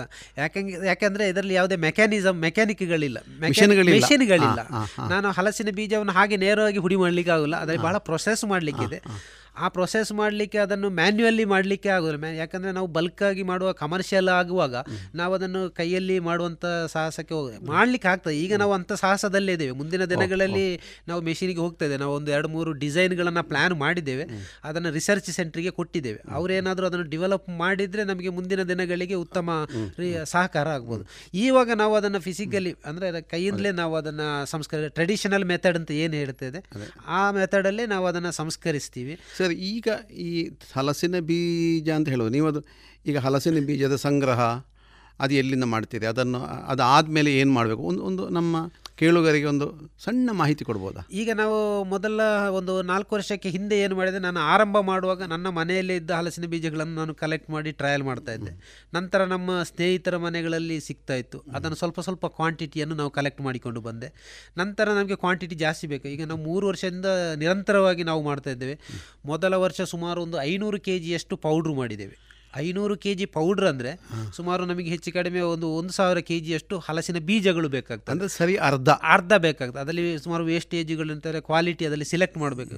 ನಾವೀಗ ಅಡಿಕೆ ಮಾರುಕಟ್ಟೆಯಲ್ಲಿ ಹೇಗೆ ನೋಡಿ ಯಾವ ಅಡಿಕೆ ಬೇಕು ಒಳ್ಳೆ ಅಡಿಕೆ ಅಂದರೆ ಏನು ಆ ಥರದ ಬೀಜಗಳನ್ನು ಕೂಡ ನಾವು ಅದನ್ನು ಸ್ಯಾಗ್ರಿಗೇಟ್ ಮಾಡಬೇಕು ಅದರಲ್ಲಿ ಸಂಸ್ಕರಿಸಬೇಕು. ಸೊ ಆ ರೀತಿಯಾಗಿ ನಮ್ಮ ಸುಮಾರು ಒಂದು ಐನೂರು ಕೆ ಜಿಯಷ್ಟು ಪೌಡ್ರನ್ನು ಮಾಡಿದ್ದೇವೆ. ಇದು ಯಾವಾಗ? ಕಳೆದ ಇದು ಎರಡು ಮೂರು ವರ್ಷಗಳ ಹಿಂದೆ ನಾವು. ಕೊರೋನಾ ಟೈಮಲ್ಲಿ ನಾವು ಇದನ್ನು ಪ್ರಯತ್ನ ಮಾಡಿದ್ದು ಆವಾಗ. ಆವಾಗ ನಮಗೆ ಐನೂರು ಕೆ ಜಿ ಕೂಡ ಮಾರುಕಟ್ಟೆಗೆ ಅದನ್ನು ಮಾರಾಟ ಮಾಡಲಿಕ್ಕೆ ಆಯಿತು. ಅಷ್ಟು ಕೂಡ? ಆದರೆ ನೀವು ಅಷ್ಟು ಕೂಡ ಐನೂರು. ಆದರೆ ನಮಗೆ ಸಾಕಾಗಲಿಲ್ಲ. ಮತ್ತು ನಮಗೆ ಅದನ್ನು ಮಾಡಲಿಕ್ಕೆ ಯಾವಾಗ ಕಲೆಕ್ಟ್ ಮಾಡುವಂಥ ಪ್ರೊಸೆಸ್ ಮಾಡುವ ಸಿಸ್ಟಮ್ಸ್ಗಳು ನಮ್ಮಲ್ಲಿ ಇರಲಿಲ್ಲ. ಹಾಗೆ ಬೇಡಿಕೆ ಉಂಟು ಅಂತ ಬೇಡಿಕೆ ಇದೆ ಬೇಡಿಕೆ ಇದೆ ಬೇಡಿಕೆ ಇದೆ. ಆದರೆ ಬೇಡಿಕೆ ಇದೆ ಅಂತ ಕೇಳಿದರೆ ನೀವು ಎಲ್ಲಿಂದ ಕೇಳ್ಬೋದು? ಆದರೆ ನಮ್ಮ ದಕ್ಷಿಣ ಕನ್ನಡದಲ್ಲಿ ಅದನ್ನು ಮಾರಲಿಕ್ಕೆ ಭಾಳ ಕಷ್ಟ ಆಗ್ತದೆ. ಅಷ್ಟು ಮಾರ್ಕೆಟ್ ಸಿಗೋದಿಲ್ಲ. ಯಾಕಂದರೆ ನಾವು ಹಲಸಿನ ಬೀಜ ಅಂತ ಪುಡಿ ಅಂತ ಹೇಳುವಾಗ ಜನಗಳು ಅದರಿಂದ ಒಂದು ಏನೋ ಹಲ ಒಂಥರ ಸಣ್ಣ ಶಬ್ದಗಳಲ್ಲಿ ಹೇಳ್ತಾರೆ. ಓ ಫೆಲತ್ತರಿ ಅಂತ ಹೇಳ್ತಾರೆ. ಇದು ಫೆಲತ್ತರಿತ ಪೂಡಿ. ಓ ಇಡೆಗಳ ಬತ್ತನ ಅಂತ ಕೇಳ್ತಾರೆ. ಅದು ನಮಗೆ ಸಂತೋಷದ ವಿಷಯ. ಆ ಎಡೆಗಳ ಬತ್ತನ ಅಂತ ಹೇಳಿದ್ರೆ ನಮಗೆ ಸಂತೋಷ. ಅಂದರೆ ಅವರಿಗೆ ರೀಚ್ ಆಗದಿದ್ರು ಅದನ್ನು ಎಲ್ಲಿ ರೀಚ್ ಮಾಡಬೇಕು ನಾವು ಅಲ್ಲಿ ರೀಚ್ ಮಾಡಿದ್ದೇವೆ. ಆದರೂ ನಮ್ಮ ಊರಲ್ಲಿ ಏನು ಮಾಡ್ತೀವಿ ಅಂದರೆ ಜನಗಳಿಗೆ ಗೊತ್ತಾಗಲಿ ಅನ್ನೋ ಉದ್ದೇಶಕ್ಕೆ ನಾವು ಅದನ್ನು ಕೂಡ ಮಾರಾಟ ಮಾಡ್ತೇವೆ. ಅದರ ಪರ್ಸೆಂಟೇಜ್ ಸೇಲ್ಸ್ ಪರ್ಸೆಂಟೇಜ್ ಭಾಳ ಕಡಿಮೆ ಇದೆ. ಒನ್ ಪರ್ಸೆಂಟ್ ಕೂಡ ಇಲ್ಲ ನಮ್ಮ ಇಲ್ಲಿ ನಮ್ಮ ಸ್ಥಳೀಯವಾಗಿ. ಯಾರೋ ಗೊತ್ತಿದ್ದವರು ಭಾಳ ಟೆಕ್ನಿಕಲ್ಲಿ ಅದರ ಬಾಧ್ಯ ಲಾಭಗಳು ಏನಿದೆ ಆಹಾರದಲ್ಲಿ ಅಂಥವರು ಅದನ್ನು ಕೆಲವರು ತಗೊಂಡೋಗ್ತಾರೆ. ಅಥವಾ ನಾವು ಅದನ್ನು ಬೇರೆ ಕಡೆಗಳಲ್ಲಿ ನಾವು ಮಾರಾಟದ ವ್ಯವಸ್ಥೆಗೆ ನಿಮ್ಮ ಈಗಿನ ವ್ಯವಸ್ಥೆಯಲ್ಲಿ ಮ್ಯಾನ್ ಪವರಿನಲ್ಲಿ ತಿಂಗಳಿಗೆ ಎಷ್ಟು ಪುಡಿ ಮಾಡ್ಬೋದು? ನಾವು ಈಗ ತಿಂಗಳಿಗೆ ದಿನಕ್ಕೆ ಒಂದು ಐವತ್ತು ಕೆ ಜಿಯಿಂದ ನೂರು ಕೆ ಜಿವರೆಗೆ ಮಾಡ್ಬೋದು. ಮಾಡ್ಬೋದು. ನಿಮ್ಮ ಈ ನನ್- ನನ್ನ ಸೆಟಪಿನಲ್ಲಿ ಈ ಸೆಟಪ್ ಹೌದೌದು. ನಾವು ಹೆಚ್ಚು ಕಡಿಮೆ ಐವತ್ತು ಎಪ್ಪತ್ತು ಕೆ ಜಿ ಎಲ್ಲ ಮಾಡಿದ್ದ ದಿನಗಳು ಉಂಟು. ಸರ್ ಈ ವರ್ಷ ಈಗ ನೀವು ಫಸ್ಟಿನ ವರ್ಷ ಐನೂರು ಅಂತ ಹೇಳಿದ್ರಲ್ಲ ಕಳೆದ ಕಳೆದ ಸಾಲ ಎರಡು ಸಾವಿರದ ಇಪ್ಪತ್ತೊಂದರಲ್ಲಿ ಎಷ್ಟು ಮಾಡಿದ್ರಿ? ಇಪ್ಪತ್ತೊಂದರಲ್ಲಿ ನಾನು ಸ್ವಲ್ಪ ಕಡಿಮೆ ಆಯಿತು. ಒಂದು ಮುನ್ನೂರು ಕೆ ಜಿ ಅಷ್ಟು ಮಾತ್ರ ಮಾಡಿದ್ದು ನಾವು. ಯಾಕೆಂದರೆ ನಮಗೆ ಅದು ಸ್ವಲ್ಪ ಹಿಂದಿನ ಮಾರ್ಕೆಟ್ ಸ್ವಲ್ಪ ಫ್ಲಕ್ಚುಯೇಷನ್ ಇತ್ತು. ಕೊರೋನಾದು ಹೇಗೆ ಆಗುತ್ತೆ ಮುಂದೆ ಗೊತ್ತಿಲ್ಲ. ಅದನ್ನು ಯಾಕೆ ಸ್ಟಾಕ್ ಮಾಡಿ ಇಡಬೇಕು ಅಂತ ಗೊತ್ತಿರಲಿಲ್ಲ. ಮತ್ತು ನಾನು ಕುಕ್ಕೀಸ್ ಮಾಡಲಿಕ್ಕೆ ಅಂತ ಮೆಷಿನ್ಸ್ ಎಲ್ಲ ರೆಡಿ ಆಗ್ತಿದ್ದೆ ನಮ್ಮ ಸೆಟಪ್ ಫ್ಯಾಕ್ಟ್ರಿ ಸೆಟಪ್ ಆಗಿತ್ತು. ಹಾಗಾಗಿ ನಾವು ಅದನ್ನು ಸ್ವಲ್ಪ ಕಡಿಮೆ ಮಾಡಿದ್ದೀವಿ. ಸೊ ಒಂದು ಮುನ್ನೂರು ಕೆ ಜಿ ನೂರೈವತ್ತು ಕೆ ಜಿ ಅಷ್ಟು ಮಾಡಿದ್ದೀವಿ. ಅದು ಕೂಡ ನಮಗೆ ಕಂಪ್ಲೀಟ್ ಮಾರಾಟ ಆಗಿದೆ ಸರಿ ಹಲಸಿನ ಬೀಜದ ಹುಡಿ ಅಂದಾಗ ಇದನ್ನು ಯಾವುದರ ಜೊತೆಯಲ್ಲಿ ಬಳಕೆ ಮಾಡಿ ನಾವು ಸೇವಿಸ್ಬೋದು? ಈ ಹಲಸಿನ ಬೀಜದ ಪುಡಿಯನ್ನು ಈಗ ನಾನು ನಾನು ಹೇಳೋದು ಈಗ ಹೆಚ್ಚಿನ ಎಲ್ಲ ಮಾಧ್ಯಮಗಳಲ್ಲಿ ತಿಳ್ಕೊಂಡಿರ್ಬೋದು. ಭಾಳಷ್ಟು ಉತ್ತಮ ಲಾಭ ಇದೆ ಇದೆ ಆ ಹಲಸಿನ ಬೀಜದಿಂದ ಅಥವಾ ಹಲಸಿನ ಎಲ್ಲ ಉತ್ಪನ್ನಗಳಿಂದ ಆರೋಗ್ಯದ ಮೇಲೆ ಭಾಳ ಉತ್ತಮ ಪರಿಣಾಮ ಬೀರ್ತದೆ ಅಂತ ಎಲ್ಲ ಸಂಶೋಧನೆಗಳು ಭಾಳಷ್ಟು ಹೇಳ್ತದೆ. ಸೊ ನಾವೀಗ ಏನು ಮಾಡ್ತೇವೆ? ಹಲಸಿನ ಬೀಜವನ್ನು ನಾವು ಮಾಡಿಕೊಟ್ಟ ಹಲಸಿನ ಬೀಜವನ್ನು ನೇರವಾಗಿ ಕೂಡ ಸೇವಿಸಬಹುದು. ಅದನ್ನು ನೀವು ಯಾವುದೇ ರೀತಿಯ ಆಹಾರ ಸಬ್ಸ್ಟಿಟ್ಯೂಟ್ ಫಾರ್ ಮೈದಾ ಅಂತ ಹೇಳ್ತೀವಿ ನಾವು. ಮೈದಕ್ಕೆ ಸಬ್ಸ್ಟಿಟ್ಯೂಟ್ ಆಗಿ ಇದನ್ನು ಉಪಯೋಗಿಸಿಕೊಳ್ಬಹುದು. ಸಾಂಬಾರು ಮಾಡೋದಿದ್ರೆ ಅದಕ್ಕೂ ಕೂಡ ಹಾಕೊಳ್ಬಹುದು. ಮತ್ತೆ ನಾವು ತಿಂಡಿ ಏನಾದರೂ ಮಾಡೋದಿದ್ರೆ ನಮ್ಮ ಹಲಸಿನ ಬೀಜದ ಪುಡಿಯನ್ನು ಅದಕ್ಕೆ ಕೂಡ ದೋಸೆ ಇಡ್ಲಿ ಮಾಡೋದಿದ್ರೆ ಅದಕ್ಕೆ ಕೂಡ ಇದನ್ನು ಬೆರೆಸಿಕೊಳ್ಬಹುದು. ಬೆರೆಸ್ಕೊ- ಮತ್ತೆ ಚಪಾತಿ ಮಾಡೋದಿದ್ರೆ ಅದಕ್ಕೆ ಕೂಡ ನಮ್ಮ ಈ ಪೌಡ್ರನ್ನು ಉಪಯೋಗಿಸಿಕೊಳ್ಬೋದು ಇದರಿಂದ ಹಲಸಿನ ಬೀಜದಲ್ಲಿರುವ ಕಂಟೆಂಟ್ಗಳು ವೈಟಮಿನ್ಗಳು ಅದರ ಪ್ರೋಟೀನ್ಗಳು ನಮ್ಮ ದೇಹಕ್ಕೆ ಸೇರ್ತದೆ. ಸೊ ಇದರಿಂದ ಆರೋಗ್ಯಕ್ಕೆ ಕೂಡ ಉತ್ತಮವಾದ ಒಂದು ಆಹಾರ ನಮ್ಮ ಟ್ರೆಡಿಷನಲ್ ಆಹಾರ ನೋಡುವಾಗ ಹಿಂದೆಲ್ಲ ಹಲಸಿನ ಬೀಜವನ್ನೇ ನೇರವಾಗಿ ಪದಾರ್ಥಗಳಿಗೆ ಬಳಸುವ ರೂಢಿ ಇತ್ತು ನೋಡಿ. ಹೌದು. ಇದೊಂದು ಒಳ್ಳೆಯದು ದೋಸೆ ಚಪಾತಿಗಳಿಗೆ. ಹೌದು. ಹಿಂದಿನ ಕಾಲದಲ್ಲಿ ಏನು ಮಾಡ್ತಾ ಇದ್ರು ಎಂದು ನೇರವಾಗಿ ತಿಂತಾ ಇದ್ರು. ಅದರದೇ ಪದಾರ್ಥಕ್ಕೂ ಹಾಕ್ತಾ ಇದ್ರು ತಿಂಡಿಗೂ ದೇರ ಬಹಳಷ್ಟು ಕ್ವಾಂಟಿಟಿಯಲ್ಲಿ ಉಪಯೋಗಿಸ್ತಾ ಇದ್ರು. ಈಗಿನ ಹೊಸ ಜನರೇಷನ್ ಗೊತ್ತುಂಟಲ್ಲ ನಿಮಗೆ.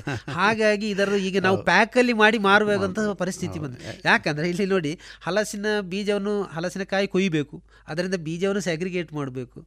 ಅದನ್ನು ಮತ್ತೆ ಪ್ರೊಸೆಸ್ ಮಾಡುವಷ್ಟು ಸಮಯಗಳು ನಮ್ಮ ಇಲ್ಲಿಲ್ಲ. ಇಲ್ಲ. ಹಾಗಾಗಿ ಏನಾಗುತ್ತೆ ಅಂದರೆ ಮಾರುಕಟ್ಟೆ ಹೇಗೆ ಬೆಳವಣಿಗೆ ಆಗಿರುತ್ತೆ? ಎಲ್ಲಿ ರೆಡಿ ಈ ಥರದ ವಸ್ತುಗಳಿರುತ್ತೋ ಅಲ್ಲಿಂದ ತಗೊಂಡು ಹೋಗುವಂಥ ಪ ಹಿಂದಿನ ಕಾಲದಲ್ಲಿ ಮನೆಯಲ್ಲಿ ಬಹಳಷ್ಟು ಜನರಿದ್ದರು. ಆವಾಗ ಅವರು ತನ್ನ ಇದನ್ನು ಕೆಲಸ ಮಾಡಿಕೊಳ್ತಿದ್ರು. ಭಾಳಷ್ಟು ಹಪ್ಪಳಗಳನ್ನು ಮಾಡ್ತಾಯಿದ್ರು ದಿನಕ್ಕೆ ಒಂದು ಸಾವಿರ ಎರಡು ಸಾವಿರ ಹಪ್ಪಳಗಳನ್ನು ಮಾಡಿ ಈಗ ಹಪ್ಪಳ ಮಾಡುವವರ ಸಂಖ್ಯೆಗಳೇ ಕಡಿಮೆ ಆಗಿದೆ. ಏನಾಗ್ತದೆ? ಮಾರ್ಕೆಟಿಂದ ಯಾರು ಹಪ್ಪಳ ಮಾಡೋದು ಅಂತ ಹೇಳ್ತಾರೆ? ಮಾರುಕಟ್ಟೆಯಿಂದ ಹೋಗಿ ತಗೊಳ್ತಾರೆ. ಆವಾಗ ನಮ್ಮಂಥವ್ರ ಎಂಟರ್ಪ್ರೇನರ್ಗಳು ಏನು ಮಾಡಬೇಕು? ಇಂಥ ಆಹಾರ ಪದಾರ್ಥಗಳನ್ನು ಮಾಡಿ ಶೆಲ್ಫ್ ಅಥವಾ ಅಂಗಡಿಗೆ ಸೇಲ್ ಮಾಡಿದಾಗ ಅಲ್ಲಿಂದ ಮೌಲ್ಯವರ್ಧನೆಯಾಗಿ ಆ ಆಹಾರ ಉತ್ಪನ್ನ ಜ- ಗ್ರಾಹಕರಿಗೆ ಅಥವಾ ಜನರಿಗೆ ಸೇರ್ತದೆ. ಈಗ ನೀವು ಹಪ್ಪಳ ಅಂತ ಹೇಳೋದು ನೆನಪಾಯಿತು. ನಿಮ್ಮ ಈ ನಿತ್ಯ ಚಪಾತಿ ಈ ಸಿಸ್ಟಮಿನಲ್ಲಿ ಹಪ್ಪಳದ ಬಗ್ಗೆ ಪ್ರಯತ್ನ ಪಟ್ಟಿದ್ದೆ ಪ್ರಯತ್ನ ಪಟ್ಟಿದ್ದೇನೆ. ನಾನು ಕಳೆದ ವರ್ಷ ಅದನ್ನು ಇನಿಷಿಯೇಟಿವ್ ತಗೊಂಡು ಈ ವರ್ಷ ಬಹಳಷ್ಟು ಕ್ವಾಂಟಿಟಿ ಸ್ವಲ್ಪ ಹಪ್ಪಳ ಮಾಡಿದ್ದೇನೆ. ಅದು ಕೂಡ ಸಂಪೂರ್ಣ ಖಾಲಿಯಾಗಿದೆ ಉತ್ತಮ ಅಂದ್ರೆ ಬೇಡಿಕೆ. ಒಂದೇ ಸೈಜ್ ಒಂದೇ ಸೈಜ್ ಹೌದು ನಮ್ಮದು ಸ್ಟ್ಯಾಂಡರ್ಡ್ ಆಗಿ ಟ್ರೆಡಿಷನಲ್ ಮೆಥಡಲ್ಲಿ ಹೇಗೆ ಹಪ್ಪಳ ಮಾಡ್ತೀವೋ ಅದೇ ಮಾಡಿ ಅದನ್ನು ಮೊನ್ನೆ ಹೆಚ್ಚು ಕಡಿಮೆ ಒಂದು ಎರಡು ತಿಂಗಳ ಹಿಂದೆ ಮಾರುಕಟ್ಟೆಗೆ ಲಾಂಚ್ ಮಾಡಿದ್ದೇವೆ. ಅದೆಲ್ಲ ಉತ್ತಮ ಬೇಡಿಕೆಯನ್ನು ಕೂಡ ಬಂತು ಹಪ್ಪಳಕ್ಕೆ ಕೂಡ. ಮೊದಲ ಪ್ರಯತ್ನ ಮೊದಲ ಪ್ರಯತ್ನ ನಮ್ಮದು. ನಿತ್ಯ ಬ್ರ್ಯಾಂಡ್ನಲ್ಲಿ ನಿತ್ಯ ಹಪ್ಪಳ ಕೂಡ ಅದಕ್ಕೆ ಯಾವುದೇ ಪ್ರಿಸರ್ವೇಟಿವ್ ಹಾಕುವುದಿಲ್ಲ ಯಾವುದೇ ಸಿಹಿಗಳನ್ನು ಮಿಕ್ಸ್ ಬಿಡೋದಿಲ್ಲ ನ್ಯಾಚುರಲ್ ಆಗಿ ಏನು ಯಾವುದೋ ಹಲಸಿನ ಕಾಯಿ ಸಿಗ್ತದೆ ಅದರಿಂದಲೇ ತಯಾರಿಸುವಂಥದ್ದು. ಸೊ ಅದಕ್ಕೆ ಕೂಡ ಬೇಡಿಕೆ ಚೆನ್ನಾಗಿದೆ. ಈ ಹಪ್ಪಳ ಎಷ್ಟು ಸಮಯ ಇಡ್ಬೋದು ನಿಮ್ಮ ಈ- ಸಿಸ್ಟಮಿನಲ್ಲಿ ಮಾಡಿದಾಗ? ನೋಡಿ ಸರ್ ಹಿಂದಿನ ಕಾಲದಲ್ಲಿ ಹಪ್ಪಳವನ್ನು ಒಂದು ವರ್ಷ ಇಡ್ತಿದ್ರು. ಜಾಕ್ ಫ್ರೂಟ್ ಶುರುವಾಗ ಹಲಸಿನ ಹಣ್ಣು ಶುರುವಾಗುವ ಮಾಡಿದರೆ ಅದು ಬರುವ ವರ್ಷ ಹಲಸಿನಕಾಯಿ ಆರಂಭ ಆಗುವ ಒಂದು ತಿಂಗಳು ಹಿಂದೆವರೆಗೂ ಸಿಕ್ತಿತ್ತು. ಅಂದರೆ ಹಾಗೆ ಯಾವುದೇ ಪ್ರಿಸರ್ವೇಟಿವ್ಗಳಿಲ್ಲ ಅದನ್ನು ಚೆನ್ನಾಗಿ ಸೂರ್ಯನ ಬೆಳಕಿನಲ್ಲಿ ಸೂರ್ಯನ ಬಿಸಿಲಿಗೆ ಒಣಗಿಸಿ ಅದನ್ನು ಪ್ರಾಪರ್ ಪ್ಯಾಕಿಂಗ್ ಎಲ್ಲ ಮಾಡಿ ಸೀಲ್ ಮಾಡಿ ಇಡ್ತೇವೆ ಇಡ್ತಾರೆ ನಾನು ಅದೇ ಹಿನ್ನೆಲೆಯಲ್ಲಿ ಕೇಳಿದ್ದು. ಯಾಕಂದರೆ ಸೂರ್ಯನ ಬಿಸಿಲಿನಲ್ಲಿ ಆಗುವುದು ಈ ಮೆಷಿನ್ನಲ್ಲಿ ಆಗುವಾಗ ಎಷ್ಟು ಸಮಯ ಹೌದು. ನಿಮಗೆ ಮೆಷಿನಲ್ಲಿ ಆದರೂ ಏನಿಲ್ಲ ಹೆಚ್ಚು ಕಡಿಮೆ ಒಂದು ವರ್ಷ ಬರುತ್ತೆ ಈ ಹಲಸಿನ ಬೀಜ ಎಷ್ಟು ಸಮಯ ಅದು ಒಂದು ವರ್ಷ ಅದು ಒಂದು ವರ್ಷ ಇಡ್ಲಿಕ್ಕೆ ಆಗ್ತದೆ ಪೌಡರ್ಗಳು. ವಿದೌಟ್ ಏನು ಪ್ರಿಸರ್ವೇಟಿವ್ ಯಾವುದು ಹಾಕೊಳ್ಬೇಕಾಗಿಲ್ಲ ನಮಗೆ ಎಷ್ಟೋ ಜನ ಹೇಳ್ತಾರೆ ಇದಕ್ಕೆ ಪ್ರಿಸರ್ವೇಟಿವ್ ಹಾಕ್ತೀನಿ. ಅದಕ್ಕೆ ಪ್ರಿಸರ್ವೇಟಿವ್ ಹಾಕುವ ಅವಶ್ಯಕತೆನೇ ಇಲ್ಲ. ಅದನ್ನು ಅಷ್ಟು ಆ ಥರ ಬಾಯ್ಲ್ ಮಾಡಿ ಆ ಥರ ಇದನ್ನು ಮಾಡಿ ಡ್ರೈ ಮಾಡಿ ನಾವು ಅದನ್ನು ಒಂದು ವರ್ಷ ಪ್ರಿಸರ್ವೇಷನ್ ಮಾಡಿ ಸ್ವಲ್ಪ ಹೆಚ್ಚು ಪ್ರಮಾಣದಲ್ಲಿ ಮಾಡುವುದು ಸ್ವಲ್ಪ ಗಾಳಿ ಆಡದ ಗಾಳಿ ಆಡದ ಡಬ್ಬದಲ್ಲಿ ಪ್ಯಾಕಿಂಗ್ ಅಲ್ಲಿ ಇರಬೇಕು ಗಾಳಿ ಆಡದ ಡಬ್ಬದಲ್ಲಿ ಅದನ್ನು ಸೀಲ್ ಮಾಡಿ ಇಟ್ಟರೆ ನಮಗೆ ಅದು ಏನೂ ಆಗೋದಿಲ್ಲ ನಾವೆಲ್ಲ ಅದನ್ನು ನಮ್ಮದು ಸೇಲ್ಸ್ ಪ್ಯಾಕಿಂಗ್ ಇರುತ್ತೆ. ಅದರಲ್ಲಿ ನೀಟಾಗಿ ಪ್ಯಾಕ್ ಮಾಡಿದರೆ ಒಂದು ವರ್ಷಕ್ಕೆ ಏನಾಗೋಲ್ಲ. ನಾವೇನು ಮಾಡಿದ್ರೆ ನಾವು ಯಾವಾಗ ಬೇರೆ ಮೌಲ್ಯವರ್ಧಿತ ಉತ್ಪನ್ನ ಮಾಡಬೇಕು ಅದನ್ನು ಓಪನ್ ಮಾಡಿ ಯೂಸ್ ಮಾಡ್ಕೊಳ್ತೀವಿ. ನೀವು ಉತ್ಪನ್ನ ಅಂದಾಗ ನೀವು ಬಿಸ್ಕೆಟಿನ ಬಗ್ಗೆ ಉಲ್ಲೇಖಿಸಿದ್ರಲ್ಲ. ಅಂದರೆ ಈ ಹಲಸಿನ ಬೀಜದ ಬಿಸ್ ಬಿಸ್ಕೆಟ್ ಅದು ನೇರವಾಗಿ ಇದನ್ನೇ ಬಳಸುವಂಥದ್ದಲ್ಲ? ಹೌದೌದು. ನೇರವಾಗಿ ಇದನ್ನೇ ಬಳಸ್ಕೊಳ್ತೀವಿ. ಹಾಗೆ ಬೇರೆ ಇಂಗ್ರೀಡಿಯೆಂಟ್ ಹಾಕಿರ್ತೀವಿ. ಅದನ್ನು ನಾವು ಮೆನ್ಷನ್ ಮಾಡಿರ್ತೀವಿ ನಮ್ಮ ಪ್ರಾಡಕ್ಟಲ್ಲಿ ಹಂಡ್ರೆಡ್ ಪರ್ಸೆಂಟ್ ಇದರಿಂದ ಇದನ್ನು ಆಲ್ಮೋಸ್ಟ್ ನಾವು ಸಿಕ್ಸ್ಟಿ ಟು ಸೆವೆಂಟಿ ಪರ್ಸೆಂಟ್ ಇದನ್ನು ಉಪಯೋಗಿಸ್ತೀವಿ. ಅದಕ್ಕೆ ಮತ್ತೆ ವೀಟನ್ನು ಯೂಸ್ ಮತ್ತು ಮೈದಾ ಯೂಸ್ ಮಾಡೋದಿಲ್ಲ ನಾವು. ನಾವು ಪ್ಯೂರ್ ಗೋಧಿಯನ್ನು ಬ್ಲೆಂಡ್ ಮಾಡ್ತೀವಿ. ಯಾಕಂದರೆ ನಾವು ಗೋಧಿ ಅಂಗಡಿಯಿಂದ ಗೋಧಿಯನ್ನು ತಂದು ಅದನ್ನು ಬ್ಲೆಂಡ್ ಮಾಡಿಕೊಂಡು ಇದಕ್ಕೆ ಇದು ಮಾಡ್ತೀವಿ. ಇದರಲ್ಲಿ ಮೈದಾ ಯೂಸ್ ಮಾಡೋದಿಲ್ಲ. ಮತ್ತು almost sixty to seventy percent ನಾವು ಇದನ್ನೇ ಯಾವುದು ಹಲಸಿನ ಬೀಜದ ಪೌಡ್ರನ್ನು ಉಪಯೋಗಿಸ್ತೇವೆ. ಇದು ಕೂಡ ರೆಡಿ ಟು ಕುಕ್ ನಮ್ಮ ಕುಕ್ಕೀಸ್ ಅಂತ ಏನು ಸಿಗ್ತದಲ್ಲ ಅದಕ್ಕೆ ಮತ್ತೆ ಯಾವುದೇ ವಿಶೇಷವಾದ ಬಣ್ಣಗಳನ್ನು ಅದಕ್ಕೆ ಅಟ್ರಾಕ್ಟಿವ್ ಕಲರ್ಗಳನ್ನು ಕೊಡೋದಿಲ್ಲ. ಅದು ನ್ಯಾಚುರಲ್ ಆಗಿ ಹೇಗೆ ಇರಬೇಕು ಅದೇ ರೀತಿಯಲ್ಲಿ ಅದು ಬೇಕಾಗಿ ನಿಮಗೆ ಸಿಗುತ್ತೆ. ಈಗ ನಮಗೆ ಕುಕ್ಕೀಸ್ ಮೊದಲು ನಾವು ಅದನ್ನು ಮಾರುಕಟ್ಟೆಗೆ ಪರಿಚಯ ಮಾಡಿಸಿದ್ರು. ಇಲ್ಲಿ ಲೋಕಲ್ ಮಾರುಕಟ್ಟೆಗೆ ಅಥವಾ ಬೇರೆ ನಮ್ಮ ಇಲ್ಲಿ ಹತ್ತಿರದಲ್ಲೆಲ್ಲ ಪರಿಚಯದವರಿಗೆ ಕೊಟ್ಟುವೆ ಸ್ಯಾಂಪಲ್ ಅವಾಗ ಅದು ಯಾವ ಪ್ರತರಿತ ಬಿಸ್ಕೆಟ್ ಅಂತ ಹೇಳಿದ್ರು. ಹೇಳುವಾಗ ಫಸ್ಟಿಗೆ ತೋ ಕೊಡುವಾಗ ಮತ್ತೆ ತಿಂದು ನೋಡುವಾಗ ಓಹೋ ಇದು ಪೆಲತ್ತರಿಂದ ಹೀಗೂ ಆಗ್ತದ ಅಂತ ಅನ್ನೋ ಒಂದು ಅವರಿಗೆ ಆಶ್ಚರ್ಯವೂ ಕೂಡ ಬಂತು. ಗೊತ್ತಿಲ್ಲ ಗೊತ್ತಿರಲಿಲ್ಲ. ಗೊತ್ತಿಲ್ಲ. ಪೆಲತ್ತರಿಂದ ಬಿಸ್ಕೆಟ್ ಹೀಗೆ ಆಗ್ತದೆ. ನನ್ನನ್ನು ಮೊದಲೆಲ್ಲ ಮಾಡುವಾಗ ನಗ್ತಾ ಇದ್ರು. ಹಾಯ್ ಪೋತು ಹೋದು ಪೆಲತ್ತರಿದ ಒಯ್ಯಟಿಗೆ ಶುರು ಮಲ್ತೆ ಅಂತ ಹೇಳಿದ್ರು. ನನಗೆ ಅದು ಬಹಳ ಅದು ಪಾಸಿಟಿವ್ ಆಗಿ ಕಂಡಿತ್ತು. ಯಾಕಂದ್ರೆ ಪೆಲತ್ತರಿಂದಲೂ ಪಾಸಿಟಿವ್ ಆಗಿ ಮಾಡ್ಲಿಕ್ಕೆ ಆಗ್ತದೆ ಅಂತ ನನಗೆ ತೋರಿಸಬೇಕು. ನನ್ನ ವ್ಯವಹಾರದಲ್ಲಿ ಅದನ್ನ ವಿಸ್ತರಣೆ ಮಾಡಬೇಕು ಅಂತ ನನಗೆ ಆಸಕ್ತಿ. ಸರಿ ಈಗ ಜನರಿಗೆ ನಾವು ಈಗ ನೀವು ಮಾತಾಡ್ತಾ ನಾವು ಬಹುತೇಕರಿಗೆ ಗೊತ್ತಿಲ್ಲ ರುಚಿ ನೋಡಿ ಗೊತ್ತಿಲ್ಲ. ಈ ರುಚಿ ನೋಡಿ ಗೊತ್ತಿಲ್ಲದವರಿಗೆ ನೀವು ಹೇಗೆ ಗೊತ್ತುಪಡಿಸ್ತಾ ಇದ್ದೀರಿ? ನಾವು ಅವರಿಗೆ ಹಾಂ ಅದಕ್ಕೆ ನಾವೇನಂದರೆ ಹೆಚ್ಚಾಗಿ ನಾವು ಈ ಹಲಸಿನ ಮೇಳಗಳು ಅಂತ ಕಾಣ್ತೇವೆ. ಹಾಂ ಹಲಸಿನ ಮೇಳಗಳು. ಯಾಕಂದರೆ ಮೊನ್ನೆ ಸುಮಾರು ಹೆಚ್ಚು ಕಡಿಮೆ ಮಾರ್ಚಿಂದ ಈಗ ಜೂನ್ ಆಗಸ್ಟ್ವರೆಗೆ ನಡೀತದೆ. ಅಲ್ಲಲ್ಲಿ ನಮ್ಮ ಮಂಗಳೂರು ಅಥವಾ ಉಡುಪಿ ಬೇರೆ ಬೇರೆ ನಮ್ಮ ಪುತ್ತೂರಲ್ಲಿ ಕೂಡ ಮೊನ್ನೆ ಉತ್ತಮವಾದ ಒಂದು ಹಲಸಿನ ಮೇಳವನ್ನು ಆರ್ಗನೈಸ್ ಮಾಡಿದರು. ನವತೇಜ ಎಂಟರ್ಪ್ರೈಸ್ ಸಾರಿ ನವತೇಜ ಟ್ರಸ್ಟ್ ಅಂತ. ಅವರು ಭಾಳ ಚೆನ್ನಾಗಿ ಒಂದು ಹಲಸಿನ ಮೇಳವನ್ನು ಮಾಡಿದ್ದು ಭಾಳಷ್ಟು ಸಾವಿರಾರು ಮಂದಿ ಗ್ರಾಹಕರು ಬಂದರು. ಆ ಅಂಥ ಎಕ್ಸಿಬಿಷನಲ್ಲಿ ನಮ್ಮ ಪ್ರಾಡಕ್ಟ್ಗಳನ್ನು ನಾವು ಈ ಹಲಸಿನ ಬೀಜ ಮೌಲ್ಯವರ್ಧಿತ ಉತ್ಪನ್ನಗಳನ್ನು ಜನರಿಗೆ ಎಕ್ಸಿಬಿಟ್ ಮಾಡ್ತೇವೆ ತೋರಿಸ್ತೀವಿ. ತೋರಿಸುವುದು ಹೇಗೆ ಅಂದರೆ ನಾವು ಅದನ್ನು ನೇರವಾಗಿ ಅವರಿಗೆ ತಿನ್ನಲಿಕ್ಕೆ ಸ್ಯಾಂಪಲ್ ಕೂಡ ಕೊಡ್ತೀವಿ. ಸ್ಟಾಲ್ಗಳಲ್ಲಿ. ಸ್ಟಾಲ್ಗಳಲ್ಲಿ. ಆವಾಗ ಏನು ಮಾಡ್ತೀವಿ ನಮ್ಮ ಆಹಾರ ಉತ್ಪನ್ನಗಳ ಹೇಗೆ ರುಚಿ ಪ್ಯಾಕ್ ನೋಡಿ ಅದನ್ನು ಯಾವುದನ್ನು ಡಿಸೈಡ್ ಮಾಡಲಿಕ್ಕೆ ಆಗೋದಿಲ್ಲ ಅದನ್ನು ತಿಂದು ನಂತರವೇ ಅದು ಗೊತ್ತಾಗೋದರ ರುಚಿ ಹೇಗೆ ಅಂತ ಗೊತ್ತಾಗ್ಬೋದು ಅನ್ನೋದು. ಅದರಲ್ಲಿ ನಾವು ಕೊಟ್ಟವರಿಗೆಲ್ಲ ಹಂಡ್ರೆಡ್ ಫಾರ್ ಎಕ್ಸಾಂಪಲ್ ನೂರು ಜನರಿಗೆ ಕೊಟ್ಟರೆ ನೂರು ಮಂದಿ ಕೂಡ ಚೆನ್ನಾಗಿದೆ ಅಂತಲೇ ಹೇಳಿದಾರೆ ಹೊರತು ಯಾರು ಅದರಲ್ಲಿ ಚೆನ್ನಾಗಿಲ್ಲ ಆ ಥರ ಇದೆ ಅಂತ ಯಾವುದು ಹೇಳಲಿಲ್ಲ. ಎಲ್ಲರಿಂದಲೂ ನೂರರಿಂದ ನೂರಕ್ಕೂ ಕೂಡ ಉತ್ತಮವಾದ ಬೇಡಿಕೆ ಕೂಡ ಬಂದಿದೆ. ಸೊ ಅದರ ಅದರಲ್ಲಿ ರುಚಿ ರುಚಿ ತೋರಿಸಿ ಉತ್ಪನ್ನವನ್ನು ಮಾರಾಟ ಮಾಡಿ. ಮಾರಾಟ ಮಾಡಿ ಹೌದು. ಅದು ಯಾವುದೇ ನಮ್ಮ ಉತ್ಪನ್ನಗಳಾದರೂ ಅಷ್ಟು ರುಚಿ ಕೊಡಲೇಬೇಕಾಗುತ್ತೆ. ಸ್ಯಾಂಪಲ್ ಮಾಡಿ ಟ್ರಯಲ್ ಮಾಡಿದ್ರೆ ಆಗೋದಿಲ್ಲ. ರುಚಿ ನೋಡಿದ ಮೇಲೆ ನಂತರ ನಮಗೆ ಕಸ್ಟಮರ್ಸ್ ಗ್ರಾಹಕರು ವೃದ್ಧಿ ಆಗ್ತಾ ಹೋಗ್ತಾರೆ. ನಾವು ಯಾಕಂದರೆ ಇಲ್ಲಿ ಮೊನ್ನೆ ಪುತ್ತೂರಿನ ಹಲಸು ಮೇಲದಲ್ಲಿ ನಾವು ಸುಮಾರು ಒಂದು ಮುನ್ನೂರು ಪ್ಯಾಕ್ ಅಂದರೆ ನೂರೈವತ್ತು ಗ್ರಾಮದ ಮುನ್ನೂರು ಕಂಟೈನರ್ ಹೋಗಿದೆ ಎರಡು ದಿನದಲ್ಲಿ. ಅತ್ಯಧಿಕ ಮಾರಾಟವಾಗಿದೆ ನಮ್ಮದು ಪುತ್ತೂರಿನಲ್ಲಿ ವಿಶೇಷ? ವಿಶೇಷ. ಯಾಕಂದರೆ ಮುನ್ನೂರು ಜನಕ್ಕೆ ರೀಚ್ ಆಗಿದೆ. ಅದರಲ್ಲಿ ಇನ್ನೊಂದು ಗುಡ್ ನ್ಯೂಸ್ ಏನಂದರೆ ಮುನ್ನೂರರಲ್ಲಿ ನಮಗೆ ಒಂದು ಅದೇ ವಿದಿನ್ ಟೆನ್ ಫಿಫ್ಟೀನ್ ಡೇಸಲ್ಲಿ ನಮಗೆ ಹೆಚ್ಚು ಕಡಿಮೆ ಒಂದು ನೂರು ಪ್ಯಾಕ್ ರಿಪೀಟ್ ಆರ್ಡರ್ ಬಂದಿದೆ. Feedback feedback. ತಗೊಂಡವ್ರು ನನಗೆ ವಾಪಸ್ ಬೇಕು ಅಂತ ತರಿಸಿಕೊಂಡು ತಗೊಂಡೋಗಿದೆ ಅದು ನಮಗೆ ಒಂದು ಸಂತೋಷದ ವಿಷಯ ಅಲ್ಲಿ. ಯಾಕಂದರೆ ನಾವೀಗ ಮುನ್ನೂರು ಪ್ಯಾಕ್ ಮಾರಿದಾಗ ಒಂದು ನೂರು ನೂರು ಪ್ಯಾಕ್ ವಾಪಸ್ ರಿಪೀಟ್ ಹದಿನೈದು ಒಂದು ತಿಂಗಳಲ್ಲಿ ಬರೋದಂದ್ರೆ ಅದು ನಮ್ಮ ಅಲ್ಲಿ ಎಕ್ಸಿಬಿಷನ್ ಮಾಡಿದ್ದಕ್ಕೆ ಮತ್ತು ಅಲ್ಲಿ ಗ್ರಾಹಕರು ಮೆಚ್ಚುಗೆ ವ್ಯಕ್ತಪಡಿಸಿದ ಕಾರಣ ನಮಗೆ ಅದು ಸಾಧ್ಯ ಆಯಿತು. ಸೊ ಇದರಿಂದ ನನಗೇನಾಯಿತು ಕಾನ್ಫಿಡೆನ್ಸ್ ಬರ್ತಾ ಇದೆ. ಸೊ ಇನ್ನು ಮುಂದೆ ಜಾಸ್ತಿ ಈಗ ಕೇವಲ ದಕ್ಷಿಣ ಕನ್ನಡಕ್ಕೆ ಮಾತ್ರ ಅಲ್ಲದೆ ನಾನು ಬೇರೆ ಬೇರೆ ರಾಜ್ಯದ ಭಾಗಗಳಿಗೆ ಕೂಡ ನನ್ನ ಕುಕ್ಕೀಸ್ಗಳು ಹೋಗ್ತಾ ಇದೆ. ಅಲ್ಲಿ ಗ್ರಾಹಕರು ನೇರವಾಗಿ ತರಿಸಿಕೊಳ್ತಾ ಇದ್ದಾರೆ. ಸರ್ ಹಲಸಿನ ಬೀಜದ ಹುಡಿ ಕುಕ್ಕೀಸ್ ಇದರ ಹೊರತಾಗಿ ತಲೆಯಲ್ಲಿ ಇನ್ನೇನೋ ಇರ್ಬೋದಲ್ಲ ನಿಮ್ಮ ಮನಸ್ಸಿನಲ್ಲಿ? ಹೌದು ಮನಸ್ಸಿನಲ್ಲಿ ತುಂಬಾ ಇದೆ. ನಾವು ಬಹಳಷ್ಟು ಕನಸು ಹಲಸಿದ್ದು, ಹಲಸಿದ್ದು. ಇದೆ. ಹಲಸಿನಲ್ಲಿ ಈಗ ಮೊಟ್ಟ ಮೊದಲಿಗೆ ಈಗ ಮೂರು ಉತ್ಪನ್ನ ನಾಲ್ಕು ಉತ್ಪನ್ನಗಳು. ಒಂದು ಅದರ ಹಲಸಿನ ಕುಕ್ಕೀಸ್ ಪೌಡ್ರು ಚಪಾತಿ ಮತ್ತು ಹಪ್ಪಳ. ಇನ್ನು ಎರಡು ಮೂರು ವರ್ಷಗಳಲ್ಲೇ ನಾವು ಇನ್ನೊಂದು ಆರು ರೀತಿಯ ಉತ್ಪನ್ನಗಳನ್ನು ಹೊಸ ಉತ್ಪನ್ನಗಳನ್ನು ನಾವು ಮಾರುಕಟ್ಟೆಗೆ ಬಿಡುಗಡೆ ಮಾಡಲಿಕ್ಕೆ ಪ್ಲಾನ್ ಮಾಡ್ತಿದ್ದಾರೆ. ಎಕ್ಸ್ಕ್ಲೂಸಿವ್ ಯಾವುದು? ಹಲಸಿನ ಹಲಸು ಬೇಸರ. ಹಲಸು ಬೇಸನಲ್ಲಿ ಇನ್ನೊಂದು ಆರು ಉತ್ಪನ್ನಗಳು ಅದು ಒಂದು ಎರಡು ವರ್ಷದಲ್ಲಿ ಬಿಡುಗಡೆ ಮಾಡಲಿಕ್ಕೆ ತಯಾರಿ ಮಾಡ್ತಾ ಇದೆ ಬಹಳಷ್ಟು ಒಳ್ಳೆಯ ಉತ್ಪನ್ನಗಳು. ಅದರಲ್ಲಿ ರೆಡಿ ಟು ಈಟ್ ಕೂಡ ಇದೆ ರೆಡಿ ಟು ಕುಕ್ ಮನೆಯಲ್ಲಿ ನೇರವಾಗಿ ತಿನ್ನುವಂಥದ್ದು ಮತ್ತು ಮನೆಯಲ್ಲಿ ತಯಾರಿಸಿ ತಿನ್ನುವಂಥ ಆಹಾರ ಉತ್ಪನ್ನಗಳನ್ನು ಬಿಡುಗಡೆ ಮಾಡ್ತೇವೆ. ಇದಲ್ಲದೆ ನಾನು ಹಲಸಿಗೆ ಹೆಚ್ಚಿನ ಈ ವರ್ಷ ಕಳೆದ ಎರಡು ವರ್ಷದಿಂದ ಹೆಚ್ಚಿನ ಫೋಕಸ್ ಕೊಟ್ಟು ಅದನ್ನು ನಾವು ಮೌಲ್ಯವರ್ಧನೆ ಉತ್ಪನ್ನಗಳನ್ನು ಡೆವಲಪ್ ಮಾಡ್ತಾ ಇದ್ದೇವೆ. ಈಗ ನಾವು ಸಿರಿಧಾನ್ಯಗಳು ಅಂತ ಎಲ್ಲ ಕೇಳಿರ್ಬೋದು. ಹೆಚ್ಚಿನ ಮಂದಿ ಸಿರಿಧಾನ್ಯಗಳು ಅಂತ ಎಲ್ಲರ ಬಾಯಲ್ಲಿ ಮಾತ್ರ ಸಿರಿಧಾನ್ಯ ಆರೋಗ್ಯಕ್ಕೆ ಭಾರಿ ಒಳ್ಳೆಯದು ಅದರಲ್ಲಿ ಹೆಚ್ಚಿನ ಫೈಬರ್ ಇದೆ ಪ್ರೋಟೀನ್ಗಳಿದೆ ಅಂತ ಹೇಳ್ತಾರೆ. ಆದರೆ ಅದನ್ನು ಬಳಸುವುದು ಹೇಗೆ ಅಂತ ಅಲ್ಲಿ ಒಂದು ಕ್ವಶನ್ ಮಾರ್ಕ್ ಆಗಿದೆ. ಈಗ ಮಧುಮೇಹದ ಒಂದು ಅಬ್ಬರದಲ್ಲಿದ್ದೇವೆ. ಯಾರನ್ನು ಮಾತಾಡಿದ್ರು? ಶುಗರ್ ಸಕ್ಕರೆ ಕಾಯಿಲೆ ಮಧುಮೇಹ. ನನಗೆ ಕಾಫಿ ಕೊಡುವಾಗಲೇ ಕೇಳ್ತಾರೆ ಶುಗರ್ ಲೆಸ್ ಪ್ಲಸ್ ಹೌದು ಲೆಸ್ ಪ್ಲಸ್ ಅಂತ ಕೇಳಿದೆ ಸೊ ಅದಕ್ಕೋಸ್ಕರ ನಾನು ಯಾಕಂದ್ರೆ ನನಗಿದು ಭಾಳ ಆಸಕ್ತಿಯ ವಿಷಯ. ನನ್ನ ವೃತ್ತಿ ಜೀವನದಲ್ಲಿ ಒಂದು ಹದಿನೈದು ಇಪ್ಪತ್ತು ವರ್ಷಗಳ ಹಿಂದೆ ನಾನು ಒಂದು ಸೇಲ್ಸ್ ಇಂಜಿನಿಯರ್ ಆಗಿದ್ದಾಗ ನಾನು ನಾರ್ತ್ ಕರ್ನಾಟಕ ಮತ್ತು ಸೌತ್ ಇಂಡಿಯಾ ಎಲ್ಲ ಟ್ರಾವೆಲ್ ಮಾಡ್ತಿದ್ದೆ. ಅಲ್ಲಿ ಆಗ ನಾನು ಕೃಷಿ ಉತ್ಪನ್ನಗಳನ್ನು ಮಾರುಕಟ್ಟೆಗೆ ಪರಿಚಯಿಸಿದ್ದೆ. ಆವಾಗ ನನಗೆ ಈ ಸಿರಿಧಾನ್ಯಗಳ ಪರಿಚಯ ನನಗೆ ಹತ್ತಿರ ಆಯಿತು. ಅದಲ್ಲದೆ ನನ್ನ ತಂದೆ ಕೂಡ ಹಿಂದೆ ರಾಗಿ ಎಲ್ಲ ಬೆಳೀತಿದ್ರು ನಮ್ಮ ಊರಲ್ಲಿ ಇಲ್ಲೇ ಚೊಕ್ಕಡಿಯಲ್ಲಿ. ಈ ಕುಮೇರಿ ಅಂತ ಮಾಡ್ತಾ ಇದ್ರು. ಕುಮೇರಿ. ಆವಾಗ ರಾಗಿ ಭತ್ತ ಎಲ್ಲ ಬೆಳೀತಾ ಇದ್ರು. ಪ್ಲಸ್ ಅದರೊಟ್ಟಿಗೆ ಈ ಸಾಮೆ ಅನ್ನುವ ಒಂದು ಸಿರಿಧಾನ್ಯ ಸಿರಿಧಾನ್ಯದ ಒಂದು ಪ್ರಭೇದ. ಸರ ಸಾಮೆ ಅದು ಕೂಡ ಬೆಳೀತಾ ಇದ್ರು. ಹಾಗೆ ತಂದೆ ಕೂಡ ಹೇಳ್ತೀವಿ ಈ ಸಾಮೆ ಅಕ್ಕಿ ಎಲ್ಲ ನಾವು ಬೆಳೀತಾ ಇದ್ವಿ ಭಾಳ ಚೆನ್ನಾಗಿದೆ ಹಾಗೆ ಹೇಳ್ತಾ ಇದ್ರು. ಅದನ್ನು ನಾನು ಸಣ್ಣದಿರುವಾಗ ನೆನಪುಂಟ ಇಲ್ಲುವಂತ ಆ ಥರ. ನಂತರ ನನ್ನ ವೃತ್ತಿ ಜೀವನದಲ್ಲಿ ಹೋದಾಗ ಅದು ನನಗೆ ಪರಿಚಯ ಸಿಕ್ತು. ಈ ಸಿರಿಧಾನ್ಯಗಳ ಬಗ್ಗೆ ಹೆಚ್ಚಿನ ತಿಳ್ಕೊಳ್ಳಿಕ್ಕೆ ನಾನು ಆರಂಭಿಸಿದೆ ಇದರಲ್ಲಿ ಸುಮಾರು ಒಂದು ಏಳೆಂಟು ರೀತಿಯ ಸಿರಿಧಾನ್ಯಗಳು ಇದೆ. ಇದು ಎಲ್ಲವೂ ಕೂಡ ಆರೋಗ್ಯಕ್ಕೆ ಉತ್ತಮವಾದ. ನೀವು ಆಗ ಹೇಳಿದಾಗೆ ಮಧುಮೇಹ ಈಗಿನ ಕಾಲದಲ್ಲಿ ಭಾಳಷ್ಟು ಕಾಣ್ತಾ ಇದೆ. ಅದಕ್ಕೆ ಒಂದು ಉತ್ತಮವಾದ ಆಹಾರ ವಸ್ತು ಅಂತ ಹೇಳ್ತಾ ಇದ್ದಾರೆ. ಅದು ಆಹಾರ ಇದು. ಮದ್ದು ಅಂತ ನಾನು ಹೇಳಲಿಕ್ಕೆ ಆಗೋದಿಲ್ಲ ಆಹಾರ. ಇದರಲ್ಲಿ ಹೆಚ್ಚಿನ ಫೈಬರ್ ಕಂಟೆಂಟ್ ಇರೋ ಕಾರಣ ಅದು ಕೂಡ ಸೂಕ್ತವಾಗಬಹುದು ಅಂತ ನಂಬಿಕೆ ಮತ್ತು ಜನರು ಅದನ್ನು ಆಮೇಲೆ ಒಂದು ಆಹಾರವೇ ಔಷಧ. ಆಹಾರವೇ ಔಷಧ. ನಾವು ಸ್ವೀಕರಿ ಯಾವ ಆಹಾರವನ್ನು ಹೇಗೆ ಸ್ವೀಕರಿಸ್ತೇವೆ ಅದರ ಮೇಲೆ ನಮ್ಮ ಆರೋಗ್ಯಗಳು ಕೂಡ ಆಗ್ತದೆ. ಈಗ ಯಾಕೆಂದ್ರೆ ನಾನು ಇನ್ನೊಂದು ಹೇಳಲಿಕ್ಕೆ ಸಂತೋಷ ಯಾಕೆಂದ್ರೆ ನೀವು ಆ ಕಾಯಿಲೆಯನ್ನು ಮಾತಾಡುವಾಗ ನನಗೆ ಒಂದು ಒಂದು ವರ್ಷಕ್ಕೆ ಹಿಂದೆ ಅದೇ ಕಾಯಿಲೆ ಬಂದಿತ್ತು ಈ ಕೊರೋನಾದ ಮಧ್ಯದಲ್ಲಿ ಆಗ ನಾನು ಹೇಗಿದ್ದು ಇದನ್ನೇ ಮಾರುವವನು ಅಥವಾ ಸಂಸ್ಕರಿಸಿ ಬೇರೆ ಬೇರೆ ಉತ್ಪನ್ನಗಳನ್ನು ಮಾಡು. ಆವಾಗ ನಾವು ತಿಂತ ಇದ್ದೆ ನಾನು. ಹಾಗಂದ್ರೆ ಯಾವಾಗ ರುಟೀನ್ ಆಗಿ ಇರಲಿಲ್ಲ. ವಾರದಲ್ಲಿ ಒಮ್ಮೆ ಹದಿನೈದು ದಿನಕ್ಕೊಮ್ಮೆ ಬೇರೆ ಬೇರೆ ಉತ್ಪನ್ನಗಳನ್ನು ಮಾಡಿ ತಿಂತಿದ್ದೆ ಆದರೂ ನನಗೆ ಶುಗರು ಅಟ್ಯಾಕ್ ಆಯಿತು ಬಂತು. ಆದರೆ ಏನಾಯಿತು ನಾನು ಏನು ಮಾಡಿದೆ ಇದನ್ನೇ ಇದು ಹೇಗೆ ಒಳ್ಳೇದಲ್ಲ ಅಂತ ಕಂಟಿನ್ಯೂಸ್ ಮಾಡಿದ್ದೆ ಈಗ ನನ್ನ ಶುಗರ್ ಲೆವೆಲ್ ಕಂಪ್ಲೀಟ್ ಕಂಟ್ರೋಲಲ್ಲಿದೆ ನಾರ್ಮಲಲ್ಲಿದೆ ನೂರು ನೂರ ಹತ್ತರಲ್ಲಿದೆ ನಾನು ಯಾವಾಗಲೂ ನನ್ನ ಪ್ರತಿನಿತ್ಯದ ಆಹಾರದಲ್ಲಿ ನಾನು ಸಿರಿಧಾನ್ಯವನ್ನು ಬಳಸ್ತಾ ಇದ್ದೆ.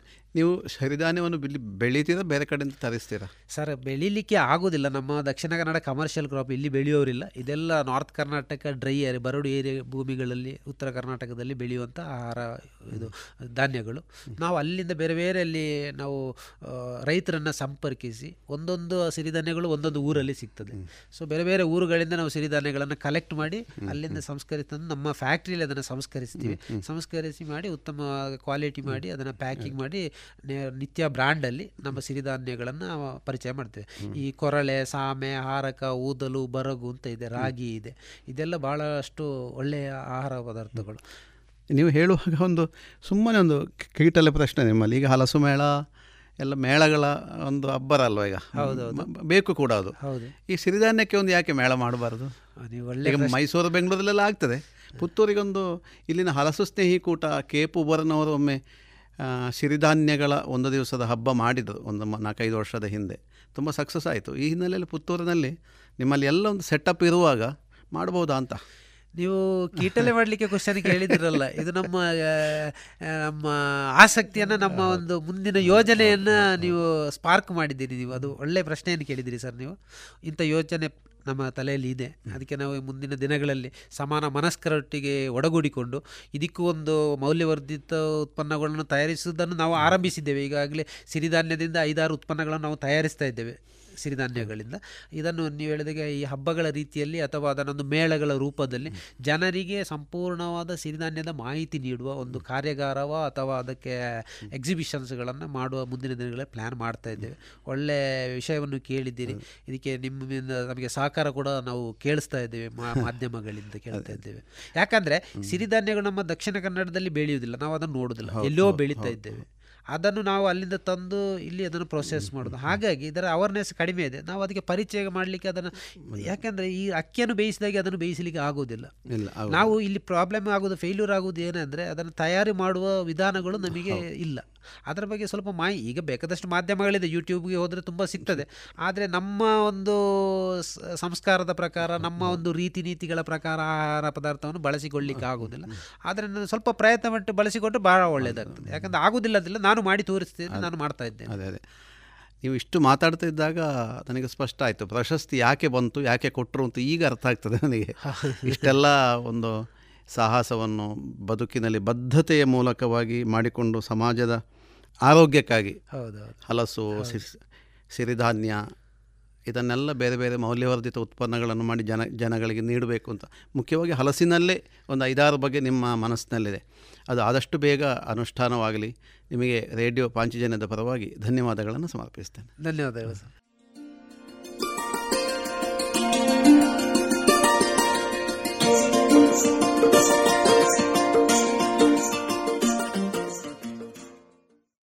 ಇದುವರೆಗೆ ಕೃಷಿ ಲೋಕದಲ್ಲಿ ನಿತ್ಯ ನಿಧಿ ಫುಡ್ ಪ್ರಾಡಕ್ಟ್ನ ಮಾಲಕರಾದ ಶ್ರೀಯುತ ರಾಧಾಕೃಷ್ಣ ಇಟ್ಟುಗುಂಡಿ ಅವರ ಮಾತುಕತೆಯನ್ನ ಕೇಳಿದಿರಿ. ರೇಡಿಯೋ ಪಾಂಚಜನ್ಯ ತೊಂಬತ್ತು ಬಿಂದು ಎಂಟು ಎಫ್ಎಂ ಸಮುದಾಯ ಬಾನುಲಿ ಕೇಂದ್ರ ಪುತ್ತೂರು. ಇದು ಜೀವ ಜೀವದ ಸ್ವರ ಸಂಚಾರ.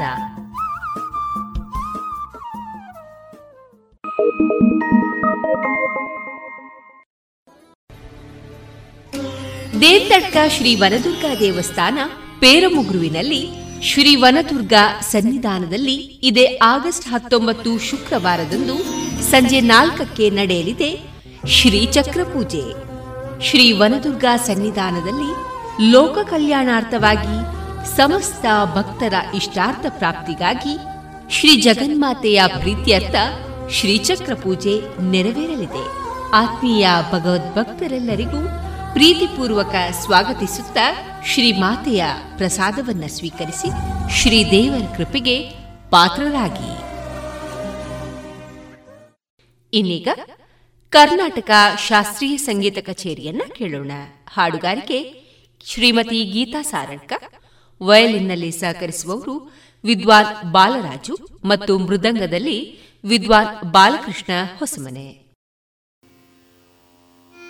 ಮುಂದೆ ರಾಗ ದ್ವಿಜಾವಂತಿ ರಚನೆ ಮುತ್ತುಸ್ವಾಮಿ ದೀಕ್ಷಿತರು. ನ ತ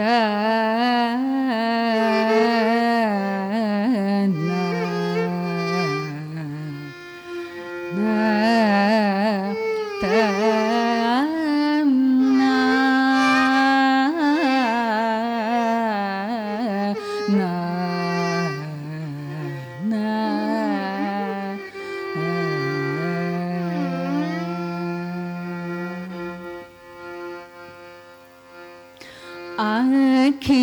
ഇല്ലാണ്ടേ.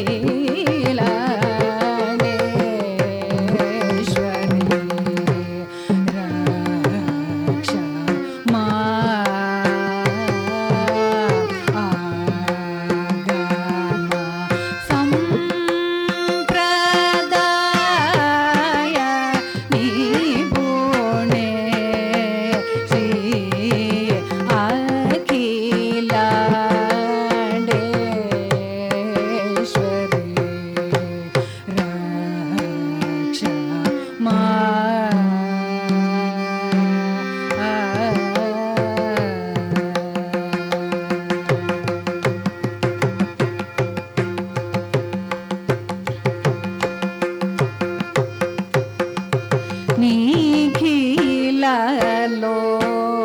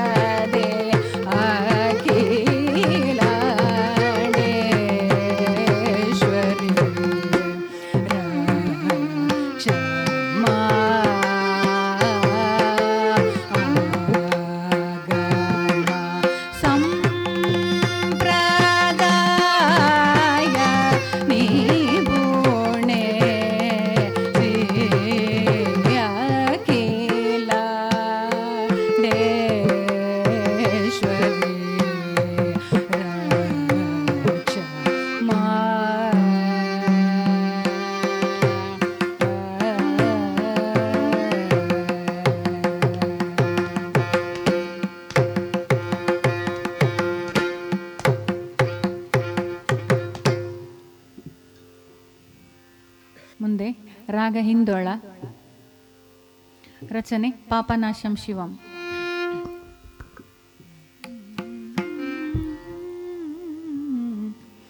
ತದಂ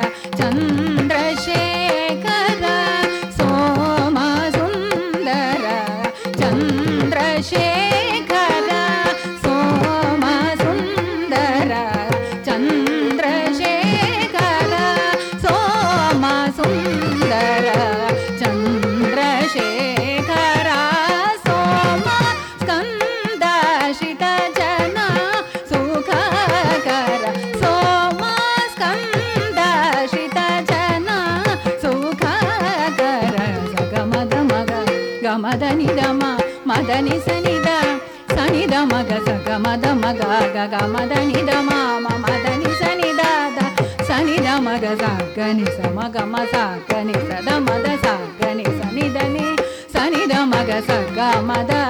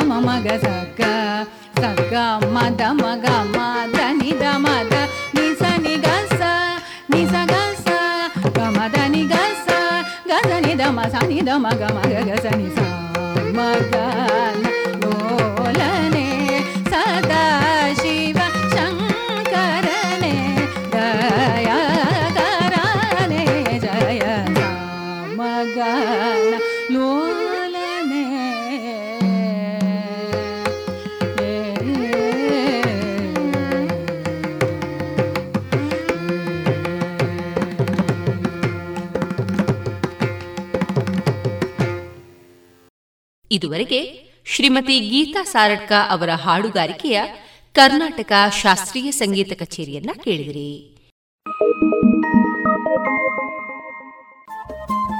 ರೇಡಿಯೋ ಪಾಂಚಜನ್ಯ ತೊಂಬತ್ತು ಬಿಂದು ಎಂಟು ಎಫ್ಎಂ ಸಮುದಾಯ ಬಾನುಲಿ ಕೇಂದ್ರ ಪುತ್ತೂರು. ಇದು ಜೀವ ಜೀವದ ಸ್ವರ ಸಂಚಾರ.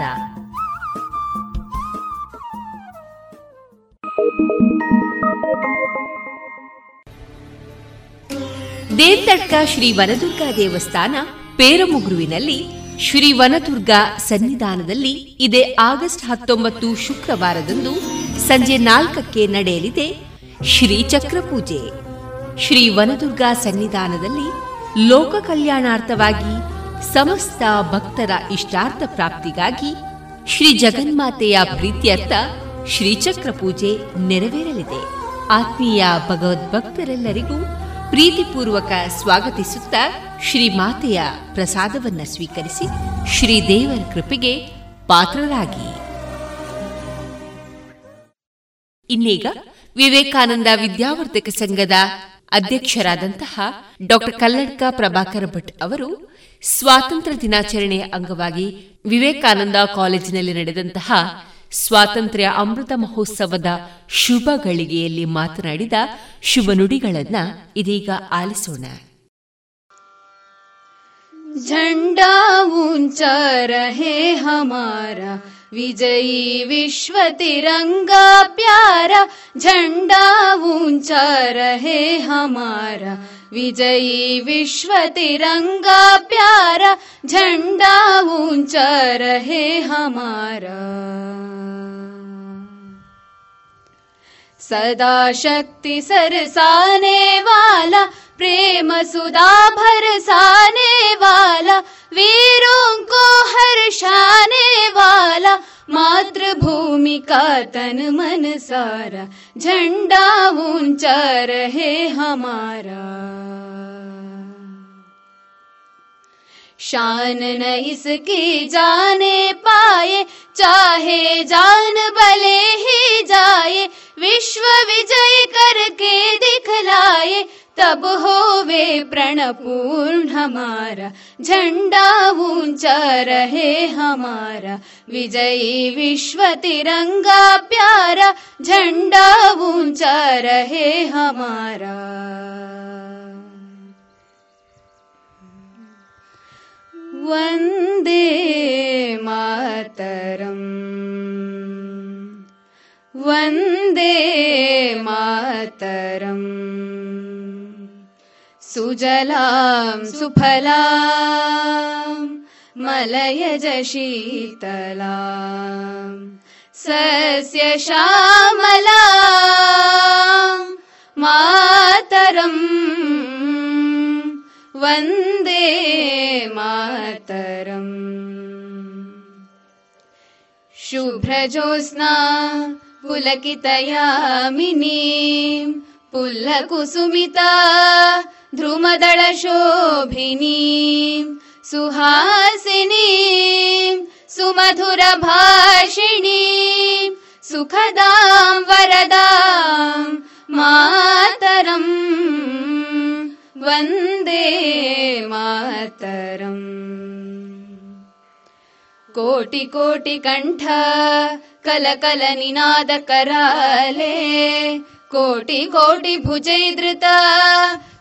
करवाले अबलां केनो माये तो बले बहुबलधारिणीं नमामि तारिणीं रिपुदलवारिणी मातरम् वन्दे मातरम्। तुमि विद्या तुमि धर्मा तुमि हृदि तुमि मर्मा त्वं हि प्राणा शरीरे बाहुते तुमि मा शक्ति हृदये तुमि मा भक्ति तोमारयी प्रतिमा गडी मन्दिरे मन्दिरे वन्दे मातरम्। त्वं हि दुर्गा दशप्रहरणधारिणीं कमलाम् कमलदलविहारिणीम् वाणी विद्यादायिनीम् नमामि त्वाम् नमामि कमलाम् अमलामतुलाम् सुजलाम् सुफलाम् मातरम्। वन्दे मातरम्। श्यामलाम् सरलाम् सुस्मितां भूषितां धरणी भरणी मातरम् वन्दे मातरम् वन्दे मातरम् ಭಾರತ್ ಮಾತಾ ಕಿ ಜೈ ಮೂರು ಬಾರಿ ಹೃದಯಾಂತರಾಳದಿಂದ ಭಾವಪೂರ್ವಕವಾಗಿ ಘೋಷಣೆಗಳನ್ನು ಉದ್ಘೋಷಿಸಬೇಕು ಎರಡು ಕೈ ಮೇಲೆತ್ತಿ. ಜಯ ಶ್ರೀರಾಮ್. ಭಾರತ್ ಮಾತಾ ಒಂದೇ ಎಪ್ಪತ್ತೈದನೇ ವರ್ಷದ ಅಮೃತ ಮಹೋತ್ಸವದ ಸಂದರ್ಭದಲ್ಲಿ ನಾವೆಲ್ಲ ಸೇರಿದ್ದೇವೆ. ಕಳೆದ ಎಪ್ಪತ್ತ ನಾಲ್ಕು ವರ್ಷಗಳಲ್ಲಿ ಯಾವುದೋ ಜಿಲ್ಲಾ ಕಚೇರಿಯಲ್ಲಿ, ತಾಲೂಕು ಕಚೇರಿಗಳಲ್ಲಿ ಅಥವಾ ಕೆಲವು ಸಂಸ್ಥೆಗಳಲ್ಲಿ ನಮ್ಮ ದೇಶದ ಗೌರವದ ಹೆಮ್ಮೆಯ ಧ್ವಜ ಹಾರ್ತಾ ಇದ್ದರೆ ಈ ಬಾರಿ ಮನೆ ಮನೆಗಳಲ್ಲಿ, ಮನಮನಗಳಲ್ಲಿ ಇವತ್ತು ಈ ರಾಷ್ಟ್ರೀಯ ಲಾಂಛನ ಯಾವುದಿದೆ? ಅದಿವತ್ತು ಹಾರಾಡಿದೆ. ಇದೊಂದು ಅತ್ಯಂತ ಸುಮಧುರವಾದಂಥ ಒಂದು ಹೊಸ ದಿಕ್ಕನ್ನು ತೋರಿಸುವಂಥ ಒಂದು ಕ್ಷಣ ಇದು. ಸುಮಾರು ಒಂದು ಸಾವಿರ ವರ್ಷದ ದೀರ್ಘವಾದಂಥ ಗುಲಾಮಗಿರಿಯಿಂದ ಮೇಲಿದ್ದು ಬಂದವರು ನಾವು. ಜಗತ್ತಿನ ಇನ್ಯಾವುದೇ ದೇಶ ಗುಲಾಮಗಿರಿಗೆ ಒಳಗಾದರೆ ಹೊರಗೆ ಬರಲೇ ಇಲ್ಲ.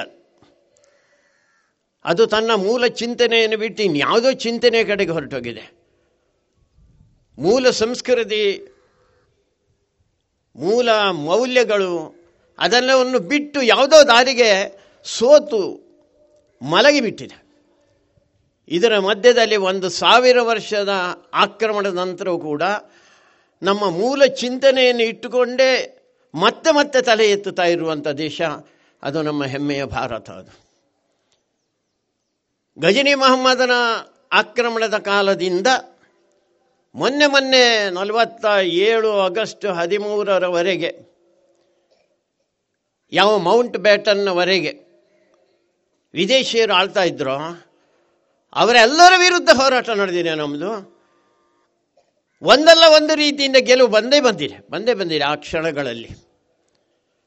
ಅದು ರಾಣಾ ಪ್ರತಾಪ್ ಇರ್ಬೋದು, ಶಿವಾಜಿ ಮಹಾರಾಜರು ಇರ್ಬೋದು, ಗುರುಗೋವಿಂದ ಸಿಂಹರು ಇರ್ಬೋದು, ಕೃಷ್ಣದೇವರಾಯರು ಇರ್ಬೋದು ಅದು ಕಿತ್ತೂರು ರಾಣಿ ಚೆನ್ನಮ್ಮ ಇರ್ಬೋದು, ಝಾನ್ಸಿ ರಾಣಿ ಲಕ್ಷ್ಮೀಬಾಯಿ ಇರ್ಬೋದು. ಒಬ್ಬಳು ಸರ್ವಸಾಮಾನ್ಯ ಹೆಣ್ಣು ಮಗಳು ಒನಕೆ ಓಬಮ್ಮ ಇರ್ಬೋದು. ಎಲ್ಲರೂ ಹೋರಾಟ ಮಾಡಿದ್ದಾರೆ. ಎಲ್ಲರ ಹೋರಾಟದ ಫಲ ನಾವು ಇವತ್ತು ಅನುಭವಿಸ್ತಾ ಇರುವಂಥದ್ದು. ಮೊನ್ನೆ ನಾನು ಇಲ್ಲಿ ಬಂದಾಗ ಎಚ್ ಜಿ ಶ್ರೀಧರರು ಕನ್ನಡ ಸಾಹಿತ್ಯ ಪರಿಷತ್ತಿನಿಂದ ಮುದ್ರಣ ಆದಂಥ ಅನೇಕ ಪುಸ್ತಕಗಳನ್ನು ತೋರಿಸಿದರು. ಭಾಳ ಸಂತೋಷಪಟ್ಟೆ ನಾನು. ಅದರಲ್ಲಿ ದಕ್ಷಿಣ ಕನ್ನಡ ಜಿಲ್ಲೆಯವರು ಕೂಡ ಯಾವ್ಯಾವ ರೀತಿಯಲ್ಲಿ ಹೋರಾಟ ಮಾಡಿದ್ದಾರೆ ಸ್ವಾತಂತ್ರ್ಯಕ್ಕೋಸ್ಕರ? ಅದು ಕದಂಬಾಡಿ ರಾಮೇಗೌಡರು ಇರ್ಬೋದು, ಅಥವಾ ಇಲ್ಲಿಯ ಪುತ್ತೂರಿನ ರಾಮಭಟ್ರು ಇರ್ಬೋದು, ಬಂಟ್ವಾಳದ ಅಮ್ಮೆಂಬಳ ಬಾಳಪ್ಪನಿರ್ಬೋದು ಅಥವಾ ಅಬ್ಬಕ್ಕನಿರ್ಬೋದು ಗುಡ್ಡದ ತುದಿಯಿಂದ ಸಮುದ್ರದ ತಟದವರೆಗೆ ನೂರಾರು ಜನ ಹೋರಾಟ ಮಾಡಿದ್ದಾರೆ, ನೂರಾರು ಜನ ಹೋರಾಟ ಮಾಡಿದ್ದಾರೆ. ಈ ಹೋರಾಟದ ಫಲ ಇವತ್ತು ನಾವು ಈ ಸ್ವಾತಂತ್ರ್ಯವನ್ನು ಅನುಭವಿಸ್ತಾ ಇರುವಂಥದ್ದು. ಸಾವಿರದ ಎಂಟುನೂರ ಐವತ್ತೇಳರಲ್ಲಿ ಮಂಗಲ ಪಾಂಡೆಯಿಂದ ಪ್ರಾರಂಭ ಆಗಿದೆ. ಆತ್ಮಾರ್ಪಣೆ. ವಾಸುದೇವ ಫಡ್ಕೆ ಯಾರಿದ್ದರು ಬಲವಂತ ವಾಸುದೇವ ಫಡ್ಕೆ ಮೊತ್ತ ಮೊದಲ ಕ್ರಾಂತಿಕಾರಿ. ಅದಾದ ಮೇಲೆ ಚಾಪೇಕರ್ ಬಂಧುಗಳು ಹೋರಾಟ ಮಾಡಿದರು. ಅದರಿಂದ ಪ್ರೇರಣೆ ಪಡೆದು ಸಾವರ್ಕರ್ ಹೋರಾಟ ಮಾಡಿದರು. ಅವರ ಮಾರ್ಗದರ್ಶನದಲ್ಲಿ ಮೊದಲ್ನಾಲ್ ಧೀಂಗರನ್ನಂತವ್ರು ಹೋರಾಟ ಮಾಡಿದರು. ಭಗತ್ ಸಿಂಗ್ರಂಥವ್ರು ಹೋರಾಟ ಮಾಡಿದರು. ಚಂದ್ರಶೇಖರ್ ಆಜಾದ್ ಗುಂಡಿನ ದಾಳಿಗೆ ತನ್ನನ್ನು ತಾನು ಸಮರ್ಪಣೆ ಮಾಡಿಕೊಂಡರು. ಈ ಎಲ್ಲ ಜನ ನೆನಪಿಟ್ಟುಕೊಳ್ಳಿ, ಯಾರಿಂದ ಹೊಡೆತ ತಿಂದರು ಅಂತ ಕೇಳಿದರೆ ನಮ್ಮವರಿಂದಲೇ ಹೊಡೆತ ತಿಂದರು. ದುರ್ದೈವದ ಸಂಗತಿ ಅದು. ನಮ್ಮ ಬೆವರು ನಮ್ಮ ತೆರಿಗೆ ಹಣ, ನಮ್ಮದೇ ಜನ ಸೈನ್ಯ, ಪೊಲೀಸರು, ಎಲ್ಲ ನಮ್ಮವರೇ. ನಮ್ಮವರೇ ನಮಗೆ ಹೊಡೆಯುವಂಥ ರೀತಿಯಲ್ಲಿ ಬ್ರಿಟಿಷರು ಯೋಜನೆ ಮಾಡಿದರು. ಚಂದ್ರಶೇಖರ್ ಆಜಾದರ ಮೇಲೆ ಗುಂಡಿನ ದಾಳಿ ನಡೀತಲ್ಲ, ಆ ಗುಂಡಿನ ದಾಳಿ ನಡೆಸಿದವರು ನಮ್ಮವರೇ. ಅದರಲ್ಲಿ ಎರಡು ಪ್ರಶ್ನೆ ಇಲ್ಲ. ಭಗತ್ ಸಿಂಗನನ್ನು, ಸುಖದೇವನನ್ನು, ರಾಜಗುರುಗಳನ್ನು, ಅವರನ್ನು ಗಲ್ಲಿಗೇರಿಸಿದ್ದು ನಮ್ಮವರೇ. ಇಂಥ ಮೋಸದ ವಂಚನೆ ಕೆಲಸವನ್ನು ಬ್ರಿಟಿಷರು ಮಾಡ್ತಾನೆ ಬಂದರು ಮಾಡ್ತಾನೆ ಬಂದರು. ನಮ್ಮ ಜನ ಅದಕ್ಕೆ ಹಿಂಜರಿಲಿಲ್ಲ. ನಿರಂತರ ಹೋರಾಟ, ರಕ್ತದ ತರ್ಪ. ಆ ರಕ್ತದ ತರ್ಪಣೆ ಆಧಾರದ ಮೇಲೆ ಇವತ್ತು ನಾವು ಬದುಕ್ತಾ ಇದ್ದೇವೆ. ನಮ್ಮ ನೆಲವನ್ನು ಕೆಂಪಾಗಿ ಮಾಡಿದ್ರು. ಮತ್ತೆ ಅದನ್ನು ಹಸಿರು ಮಾಡುವಂಥ ಕೆಲಸ, ಅದು ನಮ್ಮದು. ಇವತ್ತಿನ ದಿನ ಅದಕ್ಕೆ ಅಮೃತ ಮಹೋತ್ಸವ ಇವತ್ತು. ಇವತ್ತಿನ ದೇಶ ನಾವು ನೋಡಬೇಕಾಗಿರೋದನ್ನು ಮುಂದಿನ ಇಪ್ಪತ್ತೈದು ವರ್ಷಗಳಲ್ಲಿ ಏನು ಅಂತ. ಪ್ರಧಾನಮಂತ್ರಿಯವರು ಮಾನ್ಯ ನರೇಂದ್ರ ಮೋದಿಯವರು ಇವತ್ತು ಆ ಸಂದೇಶವನ್ನು ಕೊಟ್ಟಿದ್ದಾರೆ. ಮುಂದಿನ ಇಪ್ಪತ್ತೈದು ವರ್ಷವನ್ನು ಯೋಚನೆ ಮಾಡಿಕೊಂಡು ನಾವು ಕೆಲಸ ಮಾಡಬೇಕಾಗಿದೆ. ಯಾರು ಅಂತ ಕೇಳಿದರೆ ಅದು ಈ ತರುಣ ಜನಾಂಗ. ಸುದೈವದಿಂದ ಜಗತ್ತಿನ ಬೇರೆ ಬೇರೆ ದೇಶಗಳಲ್ಲಿ ನೂರಕ್ಕೆ ಅರವತ್ತೈದರಷ್ಟು ಜನ ಮುದುಕರು ಮುದುಕಿಯರು. ನೂರಕ್ಕೆ ಅರವತ್ತೈದು ಅಷ್ಟು ಜನ ತರುಣ ತರುಣಿಯರು ಇರುವಂಥ ದೇಶ ನಮ್ಮ ಹೆಮ್ಮೆಯ ಭಾರತ, ನಮ್ಮ ಹೆಮ್ಮೆಯ ಭಾರತ. ಆ ತರುಣ ಜನಾಂಗಕ್ಕೆ ಸೇರಿದವರು ನೀವು. ಬಿಸಿ ರಕ್ತ ಇದೆ, ಚುರುಕು ಬುದ್ಧಿ ಇದೆ ನಮ್ಮ ಹತ್ರ. ವಿವೇಕಾನಂದರು ಏನು ಹೇಳ್ತಾ ಇದ್ರು? ಅಂಥ ಜನಗಳು ನಾವು ಅಂತ ನಮ್ಮನ್ನು ತಿಳ್ಕೊಳ್ಬೇಕು, ಅದಕ್ಕೆ ಬೇಕಾದಂಥ ತಯಾರಿಯನ್ನು ಮಾಡಿಕೊಳ್ಬೇಕು. ಅದಕ್ಕೆ ಆ ರೀತಿಯ ತಯಾರಿ ಮಾಡಿಕೊಳ್ಬೇಕಾದಂಥ ದಿನ ಇವತ್ತು. ಅದಕ್ಕೋಸ್ಕರ ನಮ್ಮ ದೇಶ, ನಮ್ಮ ಧರ್ಮ, ನಮ್ಮ ಸಂಸ್ಕೃತಿ, ನಮ್ಮ ಜೀವನ ಮೌಲ್ಯಗಳು, ನಮ್ಮ ಹಿರಿಯರು ಮಾಡಿದಂಥ ಸಾಧನೆ, ಹಿರಿಯರು ಮಾಡಿದಂಥ ಆತ್ಮ, ಆತ್ಮಾರ್ಪಣೆ, ಅದೆಲ್ಲವನ್ನು ನೆನಪಿಟ್ಟುಕೊಂಡು ನಾನು ಮುಂದಕ್ಕೆ ಹೋಗ್ಬೇಕೇನು ಹಾಗೆ? ಆ ಯೋಚನೆಗೆ ಒಂದು ಅಪೂರ್ವವಾದಂಥ ಕ್ಷಣ ಅದು ಇವತ್ತಿನ ದಿನ ಅದು. ತುಂಬ ಸಂತೋಷ ಆಗುತ್ತೆ ನನಗೆ. ದೇಶ ಮುಂದಕ್ಕೆ ಹೋಗ್ತಾ ಇದೆ. ಕೊರೋನಾದಂಥ ಮಹಾಮಾರಿಯನ್ನು ಎದುರಿಸಿ ಮುಂದಕ್ಕೆ ಹೋಗ್ತಾ ಇದೆ. ಇಡೀ ಜಗತ್ತು ಆರ್ಥಿಕವಾಗಿ ಸೋತು ಸುಣ್ಣಾದ ಅಂಥ ಸಂದರ್ಭದಲ್ಲಿ ಭಾರತ ಮತ್ತೆ ಆರ್ಥಿಕವಾಗಿ ಮೇಲಕ್ಕೆ ಬರ್ತಾ ಇರುವಂಥ ದೃಶ್ಯ ನಾವು ನೋಡ್ತಾ ಇದ್ದೇವೆ. ರಷ್ಯಾ ಉಕ್ರೇನ್ ಮಧ್ಯೆ ಯುದ್ಧ ಆಗುತ್ತೆ. ಆಗ್ತಾ ಇದೆ ಕಳೆದ ಐದಾರು ತಿಂಗಳಿಂದ. ಚೀನಾ ಮತ್ತು ಅಮೇರಿಕ ತೈವಾನಿಗೋಸ್ಕರ ಯುದ್ಧ ಮಾಡ್ತಾ ಇದೆ. ಗಾಜಕ್ಕೋಸ್ಕರ ಇಸ್ರೇಲ್ ಮತ್ತು ಉಳಿದಂಥ ದೇಶಗಳು ಯುದ್ಧ ಮಾಡ್ತಾ ಇದೆ. ಇಂಥ ಸಂದರ್ಭದಲ್ಲಿ ಶಾಂತಿಯ ಸಂದೇಶ ಯಾರು ಕೊಡಬಹುದು? ಅಂತ ಹೇಳಿದರೆ, ಮೆಕ್ಸಿಕೋದ ಅಧ್ಯಕ್ಷ ಹೇಳಿದ್ದಾರೆ, ನಮ್ಮ ಹತ್ತಿರದವರೇನಲ್ಲ, ಭಾರಿ ದೂರದಲ್ಲಿರುವಂಥ ಒಂದು ದೇಶದ ಅಧ್ಯಕ್ಷ ಅವರು ಹೇಳ್ತಾರೆ, ಶಾಂತಿಯ ಸಂದೇಶ ಕೊಡುವಂಥ ತಾಕತ್ತಿರುವುದು ಭಾರತಕ್ಕೆ ಅದಕ್ಕೋಸ್ಕರ ನರೇಂದ್ರ ಮೋದಿಯವರು ಆ ಪಾತ್ರವನ್ನು ವಹಿಸಬೇಕು ಅಂತ ಹೇಳುವಂಥ ಮಾತು ಇವತ್ತು ಜಗತ್ತಿನಾದ್ಯಂತ ಕೇಳ್ತಾ ಇದೆ. ನರೇಂದ್ರ ಮೋದಿಯವರು ಅಂದರೆ ಬರೀ ನರೇಂದ್ರ ಮೋದಿ ಅಲ್ಲ, ಈ ದೇಶದಲ್ಲಿರುವಂಥ ನೂರ ನಲವತ್ತು ಕೋಟಿ ಜನರ ಜವಾಬ್ದಾರಿ ಅದು. ಅವರು ನಮಗೆ ದಿಕ್ಕು ಕೊಡ್ಬೋದು, ಮಾರ್ಗದರ್ಶನ ಕೊಡ್ಬೋದು, ನಡೆಯೋರು ನಾವೇ. ಅದಕ್ಕೋಸ್ಕರ ನಮ್ಮ ಶಕ್ತಿ ಸಾಮರ್ಥ್ಯದಿಂದ, ನಮ್ಮ ಬುದ್ಧಿಶಕ್ತಿಯಿಂದ, ನಮ್ಮ ಭಾವನಾತ್ಮಕವಾದಂಥ ಈ ದೇಶದೊಳ ಜೊತೆಯಲ್ಲಿರುವಂಥ ನಂಟು ಯಾವುದಿದೆ? ಈ ದೇಶವನ್ನು ನಾವು ಹಾಗೆ ತಿಳ್ಕೊಂಡಿದ್ದೇವೆ. ಇದೊಂದು ಅತ್ಯಂತ ಪವಿತ್ರವಾದಂಥ ಭೂಮಿ ಇದು. ಇದು ನಮಗೆ ಪುಣ್ಯಭೂಮಿ, ಮಾತೃಭೂಮಿ, ದೇವಭೂಮಿ, ವೇದಭೂಮಿ, ಕರ್ಮಭೂಮಿ, ಎಲ್ಲವೂ ನಮಗೆ ಇದು. ಜಗತ್ತಿನ ಇನ್ಯಾವುದೇ ದೇಶದ ಜನ ಅವರ ಭೂಮಿಯನ್ನು ಪ್ರೀತಿ ಮಾಡ್ತಾ ಇದ್ರು ಈ ರೀತಿಯ ಭಾವನಾತ್ಮಕವಾದಂಥ ಸಂಬಂಧಗಳು ಎಲ್ಲೂ ಇಲ್ಲ. ಅದು ನಮಗೆ ಮಾತ್ರ ಇರುವಂಥದ್ದು ಆ ಭಾವನಾತ್ಮಕ ಸಂಬಂಧವನ್ನು ಇಟ್ಟುಕೊಂಡು ಈ ದೇಶವನ್ನು ಮತ್ತೆ ಜಗತ್ತಿನ ಸರ್ವಶ್ರೇಷ್ಠ ದೇಶವನ್ನಾಗಿ ವಿಶ್ವ ಗುರುವನ್ನಾಗಿ ಸೂಪರ್ ಪವರ್ ಅಲ್ಲ ನಮ್ಮದು ಯಾವುದೋ ಶಸ್ತ್ರಗಳಿಂದ, ಅಸ್ತ್ರಗಳಿಂದ ಜಗತ್ತನ್ನು ಗೆಲ್ಲುವಂಥ ಯೋಚನೆ ಭಾರತಕ್ಕಿಲ್ಲ, ಆ ಚರಿತ್ರೆ ನಮ್ಮಲ್ಲಿಲ್ಲ. ಅದಕ್ಕೋಸ್ಕರ ಈ ದೇಶವನ್ನು ಜಗದ್ವ್ಯಾಪಿಯಾಗಿ ಮಾಡುವಂಥ ವಿಶ್ವಗುರುವನ್ನಾಗಿ ಮಾಡುವಂಥ ಯಾವುದೇ ಜನಕ್ಕೆ ಕಷ್ಟ ಬಂದರೆ, ಯಾವುದೇ ದೇಶಕ್ಕೆ ಕಷ್ಟ ಬಂದರೆ, ಸಮಸ್ಯೆ ಬಂದರೆ, ತೊಂದರೆ ಬಂದರೆ ಅದನ್ನು ನೀಗಿಸುವಂಥ ಶಕ್ತಿ ಅದು ಈ ತರುಣ ಜನಾಂಗದ ಎದುರು ಇರುವಂಥದ್ದು ಈ ಒಂದು ಪ್ರತಿಜ್ಞೆಯನ್ನು ನಾವು ಮಾಡಬೇಕಾದಂಥ ಒಂದು ಪುಣ್ಯಗಳಿಗೆ ಇದು ಅಂತ ನಾನು ಅಂದ್ಕೊಂಡಿದ್ದೇನೆ. ವಿವೇಕಾನಂದ ವಿದ್ಯಾವರ್ಧಕ ಸಂಘ ಕಳೆದ ನೂರಾರು, ನೂರೇಳು ವರ್ಷಗಳಿಂದ ಈ ಕೆಲಸವನ್ನು ಮಾಡ್ತಾ ಬಂದಿದೆ ಮಾಡ್ತಾ ಬಂದಿದೆ. ಒಂದು ಸಣ್ಣ ಪುಟ್ಟ ಒಂದು ಕಾಲೇಜಿನಿಂದ ಪ್ರಾರಂಭ ಆಗಿ ಇವತ್ತು ಎಪ್ಪತ್ತ ಮೂರು ಸಂಸ್ಥೆಗಳನ್ನು ಒಳಗೊಂಡಿರುವಂಥ ಸುಮಾರು ಇಪ್ಪತ್ತು ಸಾವಿರ ವಿದ್ಯಾರ್ಥಿಗಳಿರುವಂಥ ಒಂದೂವರೆ ಸಾವಿರಕ್ಕಿಂತ ಮಿಕ್ಕಿ ಅಧ್ಯಕ್ಷ ನೌಕರರಿರುವಂಥ ಅಧ್ಯಾಪಕರಿರುವಂಥ ಒಂದು ಬೃಹತ್ತಾದಂಥ ಒಂದು ಸಂಸ್ಥೆ. ಆ ಸಂಸ್ಥೆಯ ಹೊಸ ಪೀಳಿಗೆ ನಾವು. ಅದನ್ನು ನೆನಪಿಟ್ಕೊಳ್ಬೇಕು. ಅನೇಕರು ಹಿರಿಯರು ಒಂದು ದೊಡ್ಡ ಕನಸನ್ನು ಕಟ್ಟಿಕೊಂಡು ಇಲ್ಲಿರುವಂಥ ಒಬ್ಬೊಬ್ಬ ವ್ಯಕ್ತಿ ಕೂಡ ಅವನು ದೇಶವನ್ನು ಯೋಚನೆ ಮಾಡಬೇಕು. ದೇಶವನ್ನು ಯೋಚನೆ ಮಾಡಬೇಕಾದ್ರೆ ಅವನ ಗ್ರಾಮವನ್ನು ಯೋಚನೆ ಮಾಡಬೇಕು. ಅದಕ್ಕೋಸ್ಕರ ವಿವೇಕಾನಂದ ವಿದ್ಯಾಸಂಸ್ಥೆ ಒಂದು ಗ್ರಾಮ ವಿಕಾಸದ ಕಲ್ಪನೆಯನ್ನು ಮಾಡಿಕೊಂಡಿದೆ. ಅದಕ್ಕೋಸ್ಕರ ಗ್ರಾಮವನ್ನು ವಿಕಾಸ ಮಾಡ್ತಾ, ನಾನು ಹುಟ್ಟಿದ ಗ್ರಾಮ ಅಥವಾ ನನಗೆ ಜವಾಬ್ದಾರಿ ಕೊಟ್ಟಂಥ ಗ್ರಾಮ, ಅದನ್ನು ನಾನು ಎತ್ತರಕ್ಕೆ ಏರಿಸ್ತೇನೆ ಅಂತ ಹೇಳುವಂಥ ಹಿನ್ನೆಲೆಯಲ್ಲಿ ನಾವು ಯೋಚನೆ ಮಾಡಬೇಕಾದಂಥ ಅವಶ್ಯಕತೆ ಇದೆ. ಅದಕ್ಕೆ ನಮ್ಮ ಕಣ್ಣೆದುರು, ನಮ್ಮ ವಿದ್ಯಾಭ್ಯಾಸದ ಜೊತೆಯಲ್ಲಿ ನಾನು ಸುತ್ತಮುತ್ತಲಿನ ಜನಕ್ಕೆ, ನನ್ನ ಗ್ರಾಮಕ್ಕೆ ನಾನೇನು ಮಾಡು, ಮಾಡ್ತೇನೆ ಅಂತ ಹೇಳುವಂಥ ಚಿಂತನೆಯ ಜೊತೆಯಲ್ಲಿ ನಾವು ಹೋಗಬೇಕಾಗಿರುವಂಥ ಅವಶ್ಯಕತೆ ಇದೆ. ಅಂಥ ಚಿಂತನೆಯನ್ನು ವಿವೇಕಾನಂದ ವಿದ್ಯಾವರ್ಧಕ ಸಂಘ ಮಾಡ್ತಾ ಇದೆ. ಅದಕ್ಕೆ ಎಲ್ಲ ಎಲ್ಲ ರೀತಿಯ ಬೆಂಬಲ, ಸಹಕಾರ ನಾವೆಲ್ಲರೂ ಕೊಡಬೇಕು. ಅಮೃತ ಮಹೋತ್ಸವದ ಈ ಸುಸಂದರ್ಭ ನಮಗೆ ತುಂಬ ಆನಂದ, ಹೆಮ್ಮೆಯನ್ನು ತರುವಂಥ ಸಂಗತಿಯಾಗಿದೆ. ವಿವೇಕಾನಂದ ಪದವಿ ಕಾಲೇಜ್ ಏನಿದೆ, ಅದಕ್ಕೆ ಇತ್ತೀಚೆಗೆ ನಮಗೆ ಆಟೋನಮಸ್ ಸ್ಟೇಟಸ್ ಸಿಕ್ಕಿದೆ.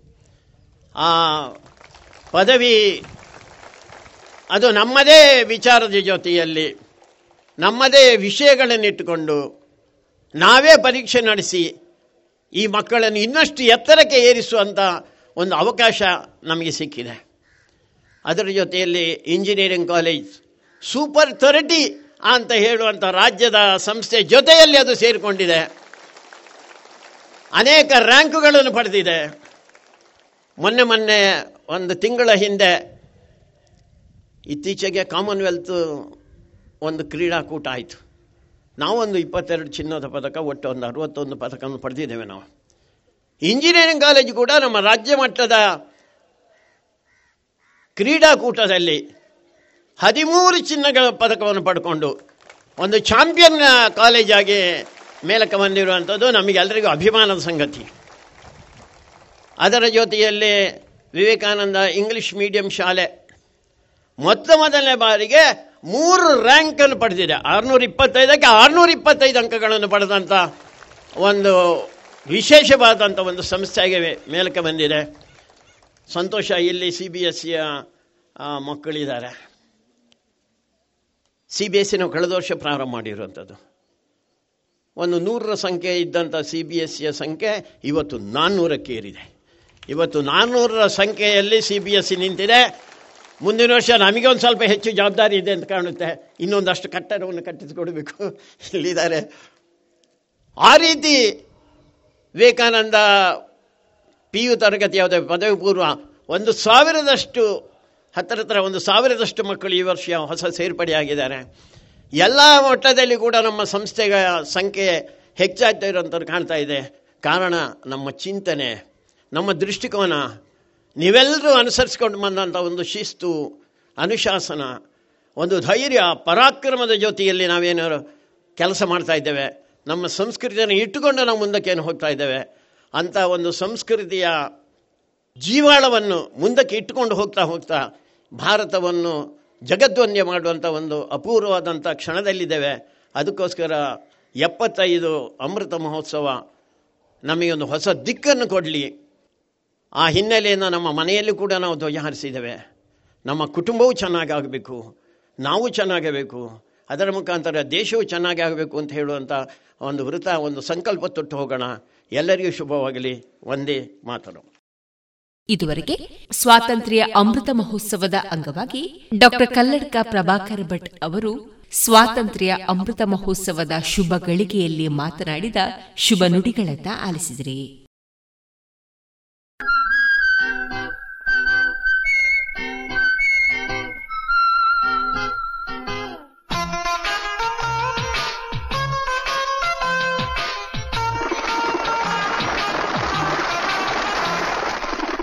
मेरा मुल्क मेरा, देश मेरा, ये वतन। शांति का, उन्नति का, प्यार का चमन। इसके वास्ते निसार है मेरा तन, मेरा मन। ऐ वतन ऐ वतन ऐ वतन। जाने मन जाने मन जाने मन।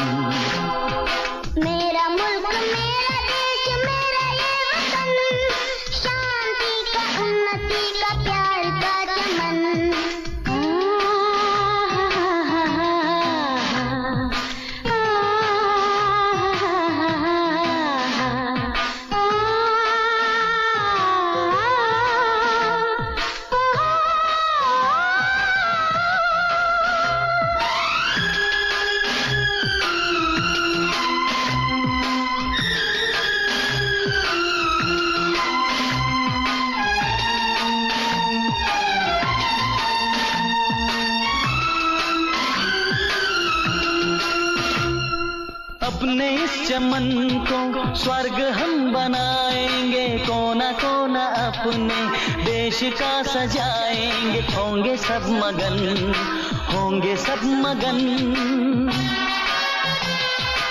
इसके वास्ते निसार है मेरा तन, मेरा मन। ऐ वतन ऐ वतन ऐ वतन, जाने मन जाने मन जाने मन।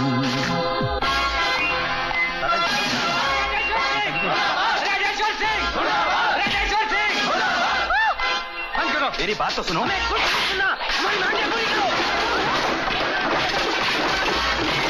क्या दिया इस कॉलेज ने हमें? क्या दिया इस देश ने हमें?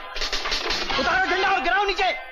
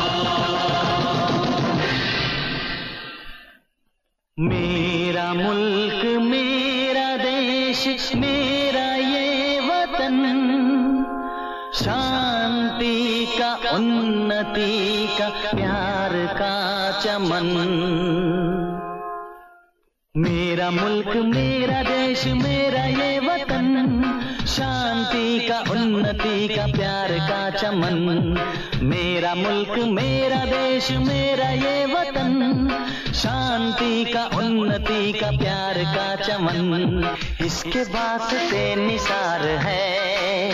मेरा तन, मेरा मन। ऐ वतन ऐ वतन ऐ वतन। जाने मन, जाने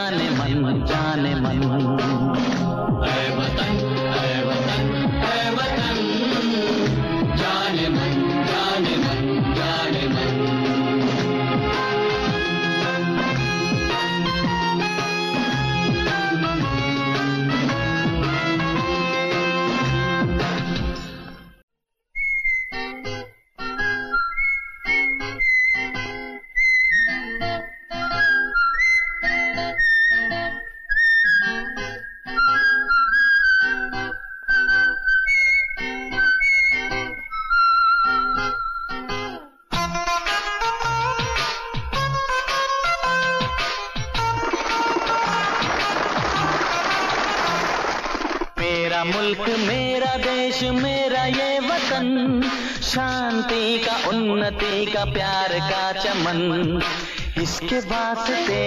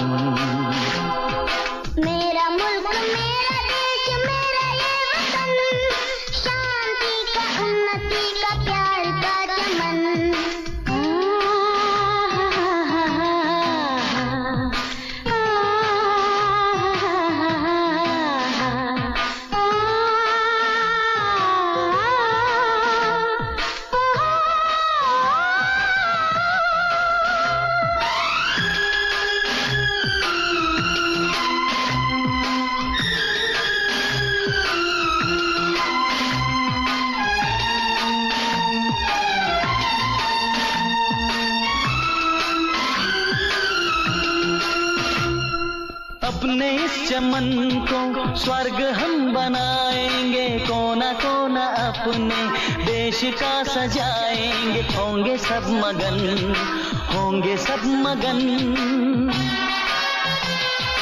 इसके वास्ते निसार है मेरा तन, मेरा मन।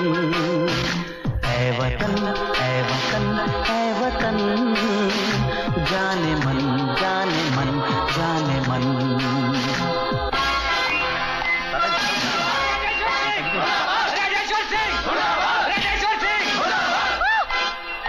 मेरी बात तो सुनो।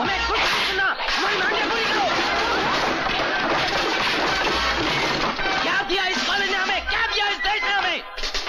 उतारो झंडा और गिराओ नीचे।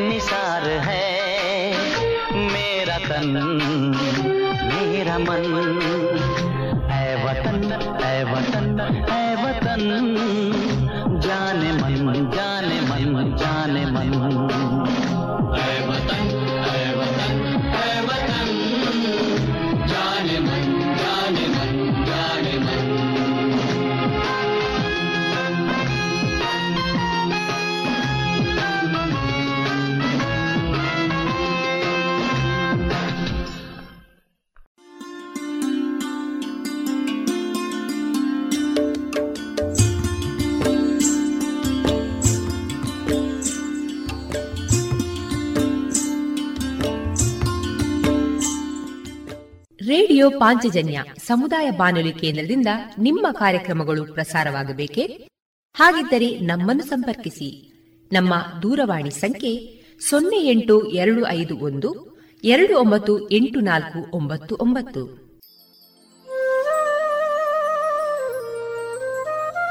ಗಮನಿಸಿ ಕೇಳುವರೆ ನಮ್ಮ ಕಾರ್ಯಕ್ರಮಗಳನ್ನು ವೆಬ್ಸೈಟ್ ಮೂಲಕ ಕೂಡ ಆಲಿಸಬಹುದು. ನಮ್ಮ ವೆಬ್ಸೈಟ್ ವಿಳಾಸ W W W radio Panchajanya dot com.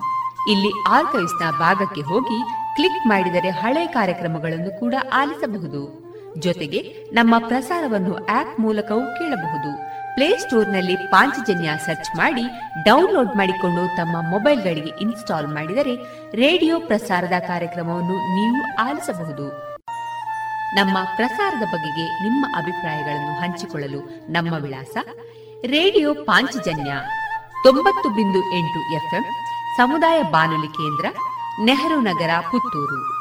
ನಮ್ಮ ದೂರವಾಣಿ ಸಂಖ್ಯೆ ಸೊನ್ನೆ ಎಂಟು ಎರಡು ಐದು ಒಂದು ಎರಡು ಒಂಬತ್ತು ಎಂಟು ನಾಲ್ಕು ಒಂಬತ್ತು ಒಂಬತ್ತು. ಇಮೇಲ್ ವಿಳಾಸ radio Panchajanya at Gmail dot com ನಮ್ಮ ವಿಳಾಸ ಮತ್ತೊಮ್ಮೆ ರೇಡಿಯೋ ಪಾಂಚಜನ್ಯ ತೊಂಬತ್ತು ಬಿಂದು ಎಂಟು ಎಫ್ಎಂ ಸಮುದಾಯ ಬಾನುಲಿ ಕೇಂದ್ರ, ನೆಹರು ನಗರ, ಪುತ್ತೂರು. ನಮ್ಮ ದೂರವಾಣಿ ಸಂಖ್ಯೆ ಸೊನ್ನೆ ಎಂಟು ಎರಡು ಐದು ಒಂದು, ಎರಡು ಒಂಬತ್ತು ಎಂಟು ನಾಲ್ಕು ಒಂಬತ್ತು ಒಂಬತ್ತು. ಇಲ್ಲಿಗೆ ಈ ಹೊತ್ತಿನ ಪ್ರಸಾರ ಕಾರ್ಯಕ್ರಮವನ್ನ ಮುಕ್ತಾಯಗೊಳಿಸುತ್ತಿದ್ದೇವೆ. ಆತ್ಮೀಯ ಕೇಳುಗರಿಗೆಲ್ಲ ರೇಡಿಯೋ ಪಾಂಚಜನ್ಯದ ಬಳಗದ ಪರವಾಗಿ ನಾನು ತೇಜಸ್ವಿ ರಾಜೇಶ್ ಮಾಡುವ ಅನಂತ ವಂದನೆಗಳು.